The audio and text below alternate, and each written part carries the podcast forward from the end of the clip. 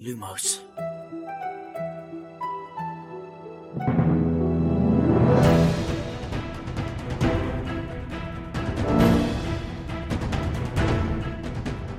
سلام من یحیی هستم سلام من آرشیدا هستم سلام من بهادرم سلام من مریم هستم سلام من سپر هستم سلام من جبینی هستم سلام من وحیدم سلام من فرزانم سلام من نازنینم سلام من محمد هستم سلام اینجا پادکست لوموس کاری از سایت دمنتور و سایت مرکز دنیای جادوگری. من خشایارم. سلام بچه ها سلام من شادیم. من دیگه نمیگم کیم. تا الان باید میشناختین دیگه. تا الان فرصت داشتین بشناسین. دقیقا. سلام و خوش اومدید. منم میلادم. بچه ها این اپیزود جنبندی کتاب باورتون میشه؟ واقعا. 17 تا فصل رفتیم جلو و حالا می‌خوایم یه بررسی بکنیم کل کتابو دیگه. و خود پادکست من بیشتر باورم نمیشه که رسیدیم به اپیزود جنبندی توی این تاریخ. به خاطر این هم مشکلی که برای ضبطمون پیش می اومد این چند وقت اخیر که حالا در مورد صحبت می‌کنیم. آره واقعا. فصل 17 رو فکر کنم یه ماه پیش ضبط کردیم. آره. و اصلا فکر نکنید که تو یک ماه گذشته ضبط نکردیم. تو یک ماه گذشته خیلی ضبط کردیم. ولی تلاش کردیم ضبط کنیم. با موفقیت روبرو نشده. خب ما این برنامه که تقریبا برای هر فصل پادکست داریم. این فصل اول پادکستمون بود که به کتاب سنگ جادو پرداختیم به قول معروف و این کار رو می‌خوایم برای همه کتابا بکنیم. آخر همه فصلا هر کتابی که تموم میشه ما در مورد اون کتاب می‌خوایم بشینیم صحبت کنیم و حالا بعدش هم در مورد فیلم هم داریم اپیزودهایی که از هفته های بعد نوبت اونا می‌رسه. توی این اپیزودهایی که مربوطه به جنبندی کتابه ما خب همطور که خشایار گفت می‌خوایم یه نگاه کلی داشته باشیم به اون کتابی که توی اون فصل از پادکست فصل تو فصل میشه بعد مشخص بکنیم فصل منظورمون دقیقا چه فصلیه Many of us have those stubborn pounds that seem impossible to lose, no matter how good we eat or how hard we work out. My solution is PlushCare. PlushCare is a leading telehealth provider with doctors who are there for you day and night to partner with you in your weight loss journey. They can prescribe FDA-approved weight loss medications like Wagovi and Zepbound for those who qualify. Plus, they accept most insurance plans. To get started, visit plushcare.com slash weight loss. That's plushcare.com slash weight loss. Millions of people have lost weight with personalized plans from Noom. Like Evan, who can't stand salads and still lost 50 pounds. Salads generally for most people are the easy button, right? For me, that wasn't an option. I never really was a salad guy. That's just not who I am. But Noom worked for me. Get your personalized plan today at Noom.com. Real Noom user compensated to provide their story. In four weeks, the typical Noom user can expect to lose one to two pounds per week. Individual results may vary. Hey there, it's Michelle Norris. I'm host of a podcast called Your Mama's Kitchen. When I travel, I'm usually looking for a way to find a taste of home when I'm not at home. And one of the things I love to do when I am at home is entertain. And Airbnb allows me to do that. When I was in California recently, I rented a house that had a great kitchen. And when we were sitting around the table, we were all thinking, we're in someone else's house. Someone could be in all of our homes as well. If you have a home, but you're not always at home, you have an Airbnb. Your home might be worth more than you think. Find out how much at airbnb.com/slash host. که توی اون فصل بهش پرداختیم دقیقا چه اتفاقاتی افتاده و یه بارم از دید کلی به کل کتاب نگاه بکنیم در واقع فصل پادکستمون همون سیزنه ولی فصلهایی که تا الان می‌گفتیم چپتر بود بعد ما می‌خوایم فارسی هم پاس بداریم. دیگه آدم مجبور میشه اینجوری منظور برسونه دیگه. خیلی زبون کاملی هستی. خب چیزی که توی این شماره به خصوص قراره بشنوید شماره جنبندی داستان و کتاب توی سه تا بخش هست. گفتگاهی ما توی سه بخش خلاصه میشه. بخش اولش اینه که کلا راجع به داستانه. هری پاتر و سنگ جادو صحبت می‌کنیم. یه مرور کلی داریم که توی این داستان با چه چیزایی مواجه شدیم و بعد از اون به این سری سوال جواب میدیم که فکر می‌کنیم بخش جذابی باید باشه واسه این پادکست. تو بخش دوم میریم راجع به کتاب هری پاتر و سنگ جادو صحبت می‌کنیم. یعنی مشخصا تمرکزمون روی کتابه که در رابطه با چاپش توی دنیا توی کشورهای مختلف صحبت می‌کنیم طرح جلداش توی کشورهای مختلف انتشارات اصلیش و خیلی مختصرم سعی می‌کنیم راجع به ترجمه فارسی صحبت بکنیم. توی بخش سوم گفتگومون میریم سر وقت فصل اول پادکست لوموس در مورد کتاب هری پاتر و سنگ جادو. اونجا از چالش همون میگیم و بخش مورد علاقمون و صحبت های نگفته ای که توی این مدت نه که کم صحبت کردیم. می‌خوایم توی این بخش پادکست بیشتر راجع به صحبت کنیم. گفتم داریم. خیلی خوب. 17 تا اپیزود فقط حرف زدیم. حالا می‌خوایم راجع به حرفامون دوباره حرف بزنیم. تازه اون چیزی که شما شنیدین ما دو برابر اون حداقل ضبط کردیم. یعنی مثلا دو ساعت و نیم ضبط کردیم شما یه ساعت و 20 دقیقه شنیدین. ضبط کردیم. حالا به حالا صحبت می‌کنیم. می‌رسیم. بله می‌رسیم آره. به جاش. اسپانسر این قسمت از پادکست لوموس فروشگاه فانتازیو. فانتازیو مرجع ارائه محصولات دنیای فانتزیه. از جمله دنیای جادویی هری پاتر. سایت فانتازیو حدود هزار تا محصول مرتبط با دنیای هری پاتر داره. مثل چوب دستی شخصیت ها، نامه هاگوارتس با اسم و آدرس اختصاصی، نقشه قارتگر و شال و های گروه های هاگوارتس. هودی و تیشرت و ماگ و قاب موبایل و کلی محصول چاپی دیگه هم با طرحهای هری پاتری دارن. علاوه بر همه اینا اگه دوست دارید نسخه زبان اصلی کتابای هری پاتر رو داشته باشید، مجموعه هفت جلدی و کتابای مصور هم می‌تونید از فانتازیو تهیه کنید. پیشنهاد می‌کنیم که حتما به صفحه محصولات جادویی تو سایت فانتازیو سر بزنید. fantazio.ir ما می‌خوایم کتاب هری پاتر سنگ جادو رو از زبان آقای امید بشنویم. خواهش می‌کنم. دیگه داستان با آوردن هری به خونه خالش شروع میشه و بعدش هم هاگرید میاد میبرش هاگوارتس و یه سری اتفاقا میفته که هری جون سالم به در می‌بره و دوباره برمیگرده خونه خالش. خیلی تشکر می‌کنم. خب خشار تو اگه بخواید داستان تعریف کنید چطوری میگی؟ من اگه بخوام بگم یه رب طول می‌کشه. آره از خشار خب پس چیز اجازه از من. رد بشین لطفا. آره. میلا تو هم می‌خوای به مختصری امید بگی؟ نه. نکته ناگفته بود باقی گذاشتم. نه نه. ببین تعریف امید اینقدر جامع و شامل بود که کل این کتاب رو در سه جمله خلاصه البته اجازه بدین که خلاصه های منو بپذیرین به خلاصه هایی که کتاب سرای تندیس پشت کتابش چاپ می‌کنه و کلا پلات اصلی رو لو میده. کلا آره دیگه مثلا آره. یهو کتاب سقه تندیس می‌زنه خلاصه داستان.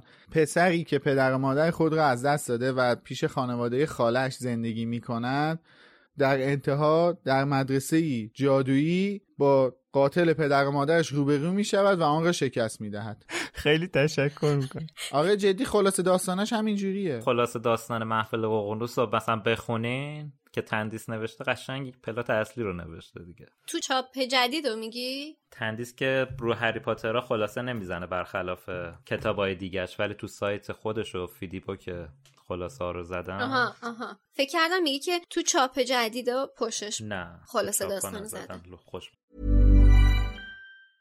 There's never been a faster or easier way to start your weight loss journey than with PlushCare. PlushCare accepts most insurance plans and gives you online access to board-certified physicians who can prescribe FDA-approved weight loss medications like Wigovi and Zepbound for those who qualify. Take charge of your health and speak with a board-certified physician about a weight loss plan that's right for you. Get started today at plushcare.com slash weight loss. That's plushcare.com slash weight loss. plushcare.com slash weight loss.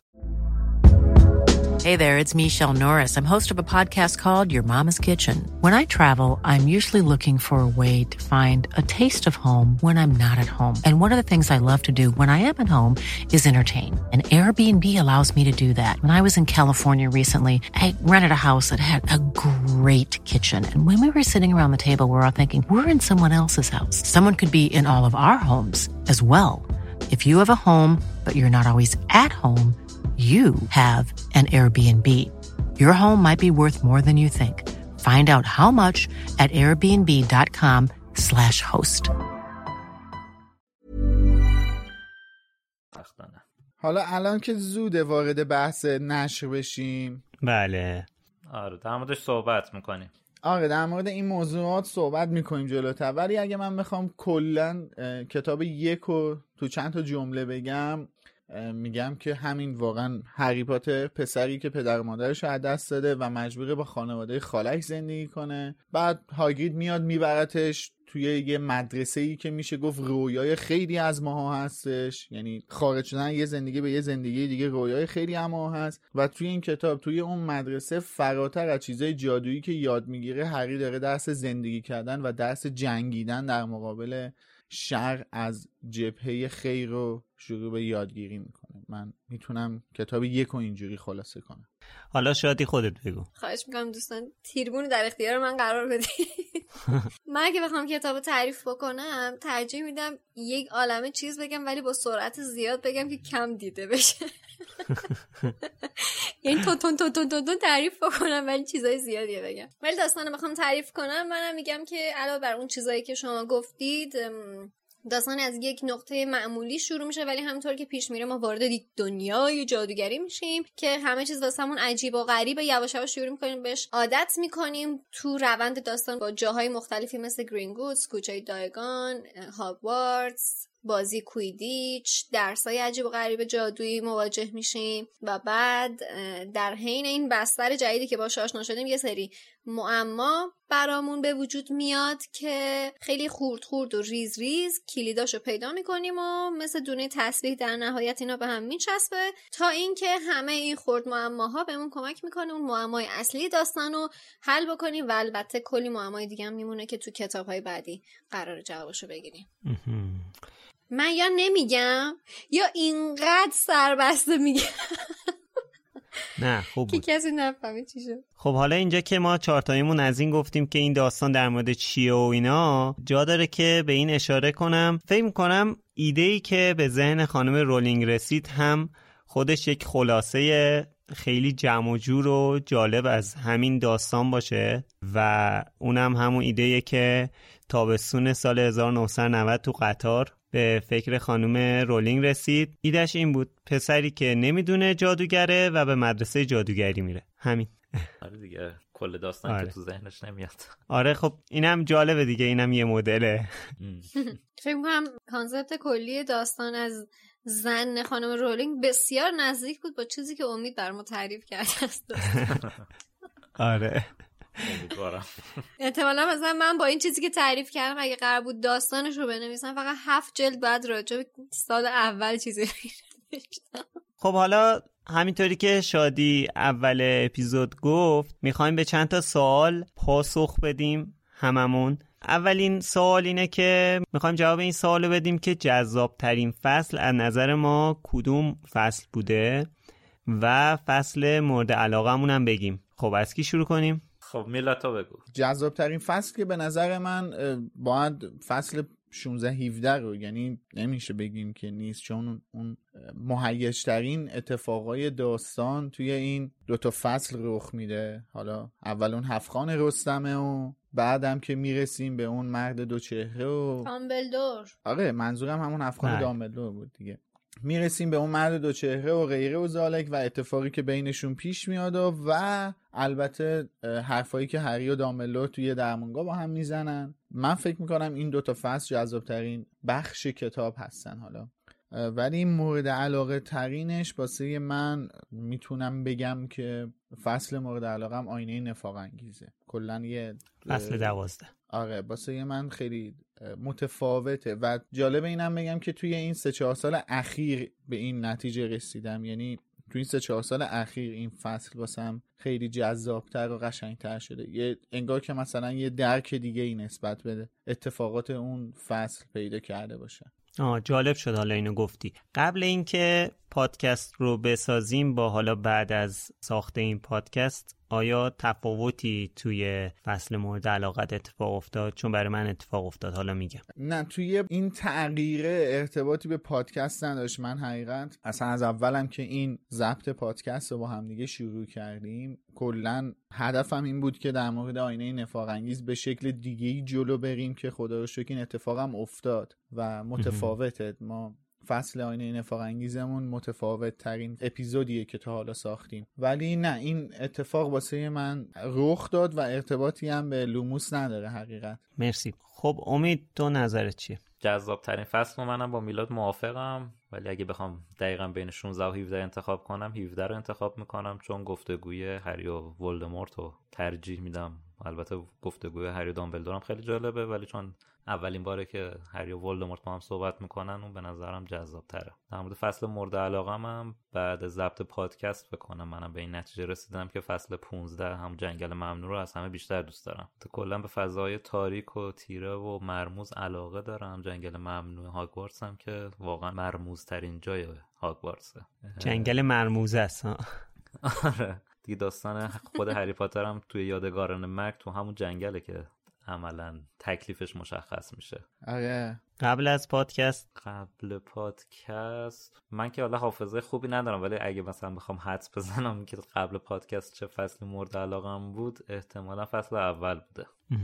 آره حالا نظر منم تقریبا با نظر میلاد یکیه. از این نظر که منم فکر می‌کنم فصل همون 16 و 17 خب جذاب ترینه و من فصل 16 رو به خاطر این مراحلش که این مرحله مرحله کلا من چیزایی که مرحله مرحله است خیلی دوست دارم و این فصل 16 هم اینش رو خیلی دوست دارم و اینکه فصل مورد علاقه هم فصل 12 بود قبل از اینکه پادکست رو ضبط کنیم من فصل یک رو خیلی دوست داشتم همونطوری که امید گفت ولی الان فصل دوازده بیشتر برام بولد شده به قول معروف این حالا مسئله بوده که اتفاق افتاده خب شادی تو چی؟ تو نظر چیه؟ در مورد جذاب ترین فصل ها قطعا منم با شما هم عقیده هستم و فکر می‌کنم همه باید یعنی همه یه جورای اتفاق نظر داشته باشیم که جذاب ترین فصل های کتاب فصل 16 و 17 هستن. اونم به خاطر اتفاقای سلسله اتفاقایی که توی این دوتا فصل پیش میان و اصلا ریتمی که داره کلا فرق می‌کنه با بقیه فصلها. انگاری وقتی که آدم این دوتا فصل رو می‌خونه قلبش یه طور دیگه ای می‌زنه به نسبت باقی فصلها. اینقدر هیجانش بالاست که آدم ناخودآگاه امکان نداره که فصل 16 رو بخونه بعد فصل 17 رو نخونه بلافاصله پشت بندش ولی در مورد فصل مورد علاقه من از توی این کتاب که فکر می‌کنم یکی از کتاب مورد علاقه توی این هفته کتاب فصلهای مورد علاقه خیلی زیاده یعنی مثلا من فصل کوچه دایگان خیلی دوست دارم فصلی که هری بر اولین بار سوار جاروی پرنده میشه خیلی دوست دارم نه دیگه ولی... جرزنی نکن دیگه یه دونه نه نتیجه بگیرم که فصل مورد علاقه ولی فصل مورد علاقه منم مثل امید فصل 15 هست. جنگل ممنوع. به خاطر اینکه فضای بسیار جذابی برای من داره و شخصیت ها و موجودات جذابی می‌بینیم و کلا خیلی لذت می‌برم ازش. اما قبل از پادکست من می‌تونم بگم قبل از پادکست هیچ وقت فکر نمی کردم که فصل دوازده یعنی فصل آینه نفاق انگیز بتونه اینقدر جذاب بشه برام. ولی در حین ضبط اصلا فصل دوازده یک یک رنگ و بوی دیگه گرفت و یه جذابیت دیگه واسه من پیدا کرد. خب پس الان دو دو شدیم دیگه. دو نفر فصل 15 دو نفر فصل دوازده. خب حالا این حس ما چهارتا بود نسبت به فصلای کتاب یک. الان که 17 تا فصل بود انقدر سخت بود. فکر کنید بعد که مثلا برسیم به کتاب محفل ققنوس که فکر کنم 38 تا فصل یا 37 تا فصله اونجا واقعا آرزوی صبر دارم برای خودمون. میشه اونجا تخفیفی قائل بشید واسمون؟ دو تا مثلا انتخاب کنید مثلا پنج تا فصل مورد علاقه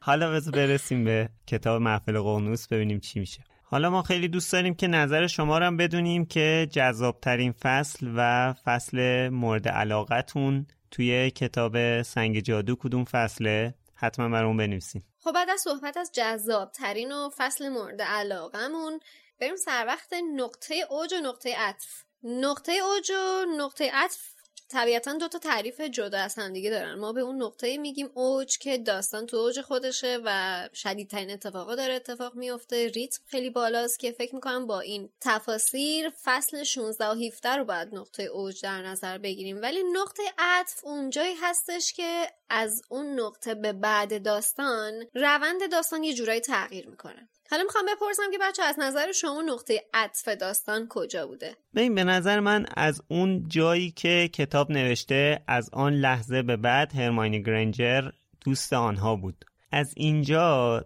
داستان وارد یک فاز جدیدی میشه. یعنی اینکه ما اون تریوی خودمون اون سه نفر سه شخصیت اصلیمون اون اکیپ اصلی داستان شکل می‌گیره و ما با این اکیپ می‌خوایم تا آخر داستان بریم دیگه تا ته هفتا کتاب. حالا توی فیلمم خیلی خوب و قشنگ این مسئله رو نشون دادن که مثلا اون فریم آخر فیلم هفت قسمت دوم میره و روی این سه شخصیت زوم می‌کنه و اون اوج آهنگ رو می‌زنه. به هر حال می‌خوام بگم که یعنی این لحظه لحظه شکل گرفتن این حالا نمی‌دونم یه بار دیگه هم گفتم فکر کنم ترجمه درستش رو نمی‌دونم ترجمه نداره. این اکیپی که درست شده اون لحظه اتفاق میفته و من اون لحظه رو فکر کنم نقطه عطف داستانه. نمی‌تونیم اسمشو بزنیم ستایی؟ خیر نمی‌دونم. ستایی, ستایی مثلث. اصلا نمی‌دونم چجوری باید ترجمهش ستا... مثلثی که جنبه آره مثلث روبروی همه. ستایی مثلا بهتر باشه. ها همون اکیپ بگیم خوبه بهتر آره. من نظرم اینه که لطفا مثل آقای کبریایی دنبال جایگزینی من وردی نباشیم که مثلا کوافلو بکنیم سرخگون. وقتی فعلا جایگزینی نداره همون تریو رو می‌تونیم استفاده کنیم. فارسی بنویسیم تریو. حالا الان که مگه داریم می نویسیم الان داریم میگیم دیگه. اکیپ. آره.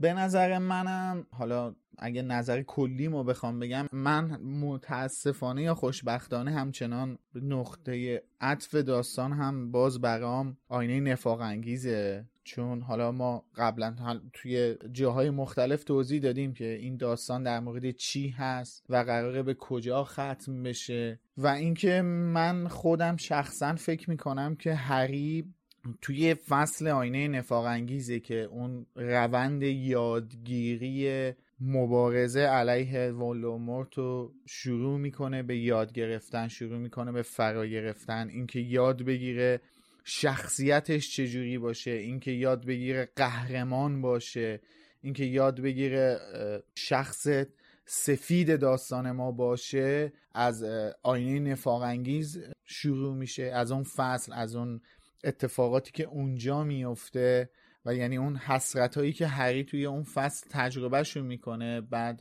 با حرفایی که از زبون دامبلور میشنوه یه سری تحولات توی درون هری پیش میاد که سرانجامش میشه جنگل ممنوع و مقابله با ولومورت و مرگ و اینکه آزادانه مثل یک دوست قدیمی هماغوش مرگ میره و و دوباره برمیگرده. من فکر می‌کنم که نقطه عطف داستان واسه من اونجاست. حالا از نظر من نقطه عطف داستان اونجایی بود که به کمک نویل و هدیه کریسمس هرماینی معمای نیکولاس فلامل حل شد. اونجا تو ذهن من دقیقا اوج نموداره. یعنی تا قبل از اون ما تو سربالایی معماهای مختلف بودیم هی توی معمای جدید گیر میافتادیم هی سرنخهای جدید می‌گرفتیم تا اینکه می‌رسیم اونجا.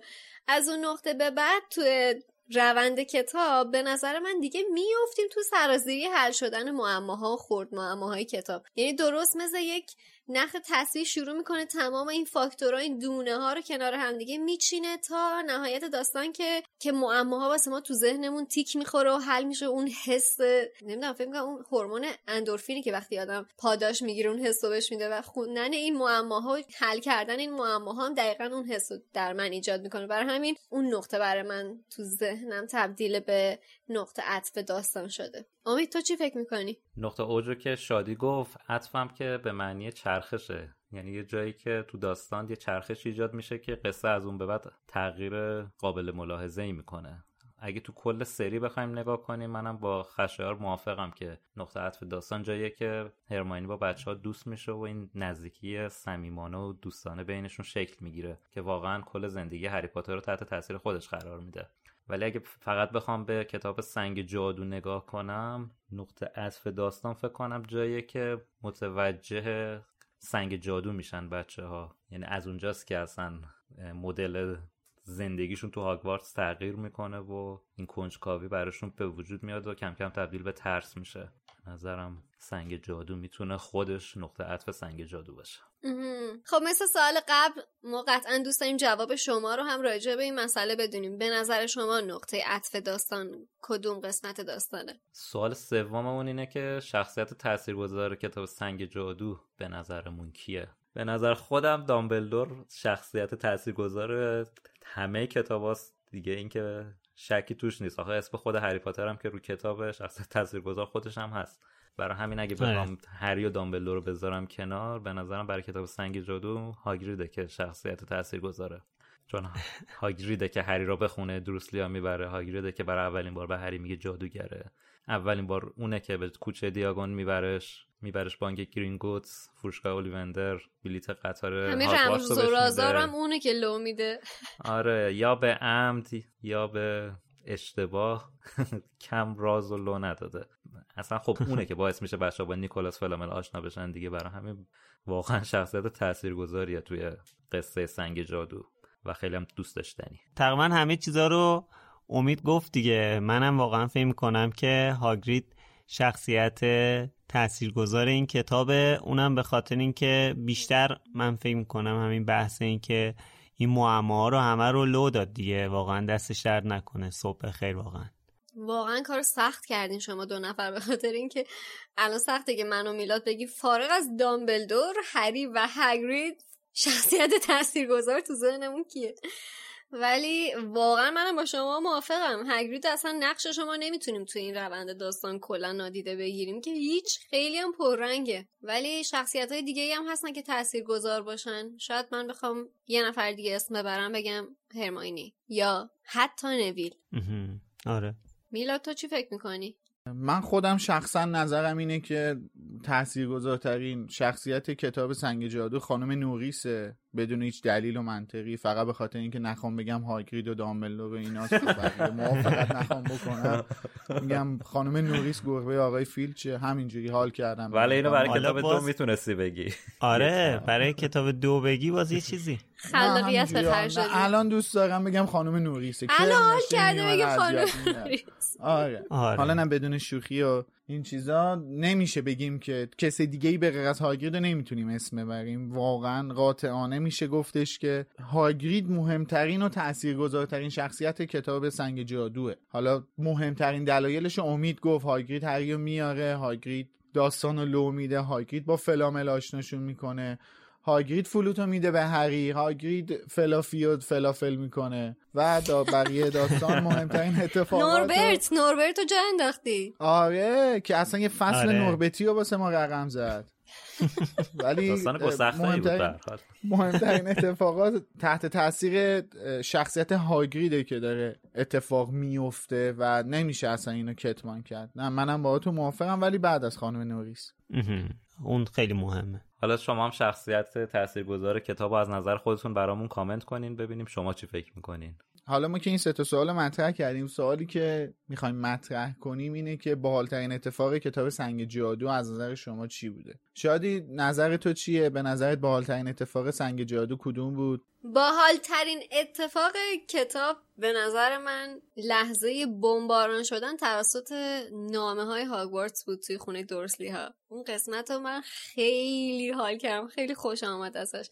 هم توی کتاب خیلی جذاب بود و البته توی فیلم هم همینطور. من حالا من دو تا در واقع اتفاقی که حالا توی کتاب روایت شده رو دوست دارم که از نظرم خیلی بامزه بود. یکی اون لحظه بود که بچه ها وایستاده بودن توی حیات دور آتیش که اسنیپ اومد کتاب از هری گرفت. اصلا کلا این حرکات رومخی که اسنیپ انجام میده من من دوست دارم. به خصوص مرحوم آلن ریکمن خیلی این صحنه ها رو خوب بازی می‌کنه. مثلا یهو انگار بالای دیوار اسنیپ ظاهر میشه یه گیر علکی میده. به خصوص مثلا حالا اینجا حالا جاش نیست ولی اشاره می‌کنم. مثلا اون صحنه من آوردی که درست کردن تو فیلم جامعاتش که این بچه ها دارن امتحان میدن اسنیپ هم مراقبشون وایستاده. آره، آره. هی میاد می‌زنه تو کله هری و رون. بعد همون لحظه اینا دارن با هرماینی صحبت می‌کنن که مثلا رون می‌خواد دعوتش کنه. partner انتخاب کنن. آره. در کل حالا این صحنه ها رو من خیلی دوست دارم. این تیکه که اسنیپ اومد گیر داد به بچه ها رو خیلی دوست داشتم. و خب اون صحنه معروفی که رون و هرماینی تو کلاس فلیتویک هرماینی داره به رون وینگاردیوم لویوسا یاد میده. خب اونم خیلی. جالب بامزه بود از نظر من. به نظر من باحالترین اتفاق توی کتاب سنگ جادو باسه من اونجاییه که هری میره تو مغازه آلیوندر و حالا اتفاقاتی که توی اونجا رخ میده اینکه یهو یه متر میاد شروع می‌کنه هری و متر کردن و آره. بعد آلیوندر سریع تون شروع می‌کنه به دست هری چوب دستی میده و بعد اون لحظه ای که این چوب دستی وفادار هری انتخاب میشه باسه من جذابه خیلی باحاله. اتفاقاتی که توی اون قسمت میافته و حرفایی که خود آلیوندر می‌زنه. چون این حرفایی که اینجا آلیوندر می‌زنه قشنگ میشه یه منبعی یه ارجایی به اون خانه صدفی کتاب یادگاران مرگ که هری با آلیوندر صحبت می‌کنه و بعد آلیوندر کم و بیش حرفایی که همینجا دوباره به هری می‌زنه رو اونجا دوباره تکرار می‌کنه. و این درسته. ارتباطه که توی اون کتاب از اینجا توی اون کتاب یه سری معما رو حل می‌کنه. یعنی هر دفعه که دوباره می‌خونم این مغازه آلیوندر رو واسم جالبه باحاله. و اون موقع آدم متوجه اهمیت بسیار بزرگ حرفای اولیوندر نمیشه. در حالی که همین حرفایی که اولیوندر داره می‌زنه آخر داستان رو تعیین می‌کنه. دقیقا. اون فصل اشتباه نقشه است فکر می‌کنم اسمش تو یادگاران آره. مرگ. یه همچین ایراد چیزی نقشه. باشه. ایراد نقشه. باری کله. اون فصل ایراد نقشه تو کتاب یادگاران مرگ دقیقا منبع و معخذش همین این حرفاییه که اولیوندر اینجا به حقی می‌زنه دیگه. و چقدر واقعا این فلش بک هایی که به این قسمت ها می‌خوره جذابه. یعنی برای من یکی که خیلی به هم میچسبه که یهو مثلا تو کلی از روند داستان پیش رفتیم یهو برمون میگردونه ور دستمون می‌گیره پرتمون می‌کنه قسمتی که اصلا خیلی خیلی وقت پیش ازش میگذره خیلی زمان ازش میگذره. آره. حالا امید جان عزیز دل تو نظرت چیه؟ آقای دیوان ساز. به نظر من اتفاقی که تو فصل ده هالووین میفته تو توالت برای بچه ها همون با ترول بالترین اتفاق سنگ جادوه. البته بخشش به خاطر اینه که وصل به خاطرات هم موقعی که برای اولین بار فیلمو می‌دیدم. حالا اولین بار اون صحنه فیلمو ندیدم فقط. ولی خب اون صحنه رو خیلی خوب یادمه وقتی داشتم می‌دیدم. برای همین کلا از این بخش کتاب و از اون بخش فیلم خیلی خوشم میاد. حالا شما هم این باحال ترین اتفاقی که تو کتاب سنگ جادو میافته رو با سمون توی شبکه های اجتماعی مختلفی که داریم حالا چه دمنتور چه وزاردینگ سنتر با همون کامنت کنین. حالا الان به ذهنم رسید می‌تونیم مثلا بگیم که به نظرتون چه شیء جادویی تو این کتاب معرفی شد که به نظرتون از همه باحال تره دیگه می‌دونم شنل نامری کننده یکی از محبوب تریناشه دیگه. منم خودم نظرم همونه. آره شنل خیلی حال میده. ولی من یادآورم به دردم می‌خوره واقعا. آره به درد منم می‌خوره.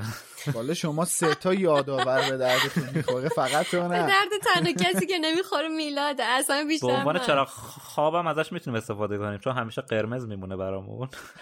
آره. آره دقیقا من همون چالش نویلو دارم. آره به درد نمی‌خوره. یادش نمیاد که چی یاده پس همون شنه. شادی تو چی؟ ببین یه دونه شنل داشتیم یه دونه آینه بود. دیگه چوب دستی. بود. چوب دستی بود. به نظرم جغدام یه چیز جادویی یه نفر کامنت گذاشته بود اینو که جغدا هم به حال به جغدایی که ما داریم فرق می‌کنه دیگه. پس اونا می‌تونن یه چیز جادویی باشن یه موجود جادویی. البته البته فرق می‌کنه دیگه. در قدیم کلاخا و کبوتر هم نقش همین جغدا رو بازی می‌کردن. کبوتر نامه بر داشتیم دیگه. و فارغ آره. از اینا من جغدا رو انتخاب نمی‌کنم چون دو تا عروس هلندی تو خونه دارم. زیاد احساس نیاز بهشون نمی‌کنم جارو هم داریم. جارو چی میگن بهش؟ اینی که میشینن روش. جارو پرنده. جارو پرنده, هم داریم. برومستیک بله من اگه بخوام انتخاب بکنم فکر می‌کنم چوب دستی انتخاب کنم چون همه کار می‌کنن دیگه واسه آدم. در نتیجه آره جادوی مورد علاقه من چوب دستیه حتی اگه بلد باشی می‌تونی خودت نامری هم بکنی. شنل نمی‌خوای. باریکلا خیلی دیگه باید بلد باشی. حتی اگه بلد نباشی می‌تونی توی سوراخ دماغ ترول هم فرو بکنی. یا حتی بله. به عنوان کنده آتیشش بزنی. آره. من اگه بخوام انتخاب کنم گلدن اسنیچ رو انتخاب می‌کنم که به شرطی که حافظه بدنیش با من سینک شده باشه. چون جالبه دیگه اینجا می‌گیری باش بازی می‌کنی میپره. این هری که تو یادگار مرگ باش بازی آره. میکردش. من اگه بخوام چیزی انتخاب کنم گلدن اسنیچ انتخاب می‌کنم. خاموش کنم یکی دیگه از اشیای آره. جادویی بود که توی این کتاب آشنا شد حالا یه سوالی که من می‌خوام بپرسم. اونم اینه که درس جادویی مورد علاقتون توی سال اول چیه؟ باه باه. باه باه. بر اساس چیزایی که تو سنگ جادو تعریف کرده بگینا نه که مثلا چون سال آره بعدی دفاع نه زرنگبازی در نیارین. فقط آره. کتاب اول.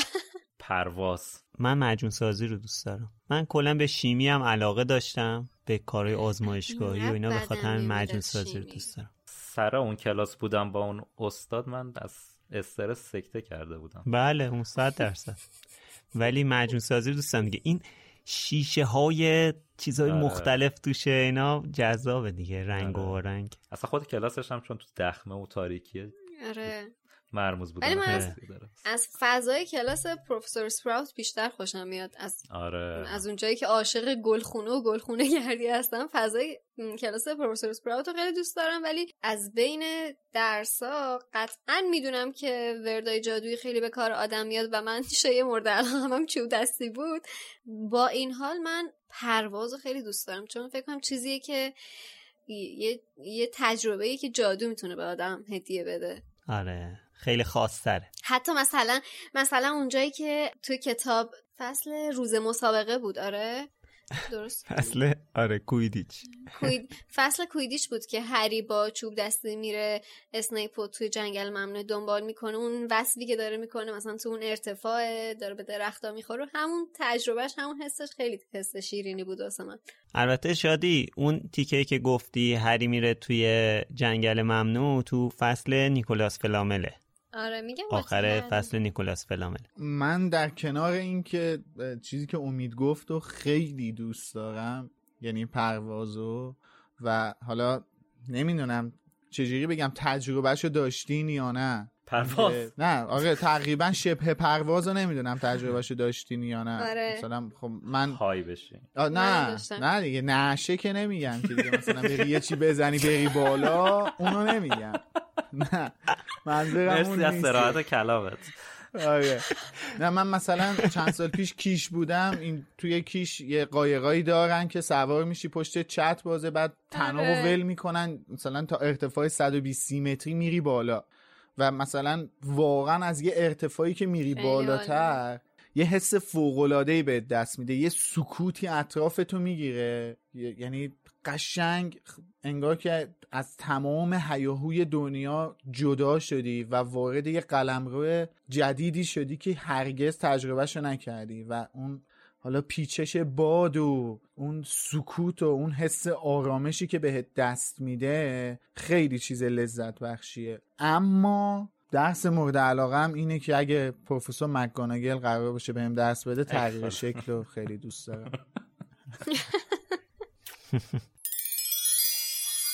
فصل مورد علاقه من بدون شک فصل اوله. حالا صرفا به دلیل احساسی هیچ وقت اون لحظه ای که این فصل خوندم و بعد شدم به دل این قصه از ذهنم فراموش نمیشه. خیلی باحال بود اون فصل. البته میشه اون فصل آخرم گفت که اون گره های خیلی فوق و شیرینی داره ولی فصل اول برای من یه چیز دیگه است. در مورد کتاب سنگ جادو فصل مورد علاقه من همون فصل آینه نفاق انگیزه یا در واقع آینه اریسه فصل تاثیرگذار کتاب اول برای من قطار هاگوارتس مفهومش هم برام اینجوریه که همیشه بعد از یه مدتی مهم نیست چقدر باشه ممکن 11 سال طول بکشه ولی دوران سخت تموم میشه نامه هاگوارتس میاد بلیتش هم میاد و سوار قطار میشم و دیگه پشت سرم هم نگاه نمی‌کنم. فصل مورد علاقه من از کتاب اول فصل آینه نفاق انگیز بود. چون وقتی اون فصل رو میخوندم اون بخش از فیلم رو می‌دیدم واسم سوال پیش میومد که اگر من جلوی این آینه قرار می‌گرفتم چی می‌دیدم؟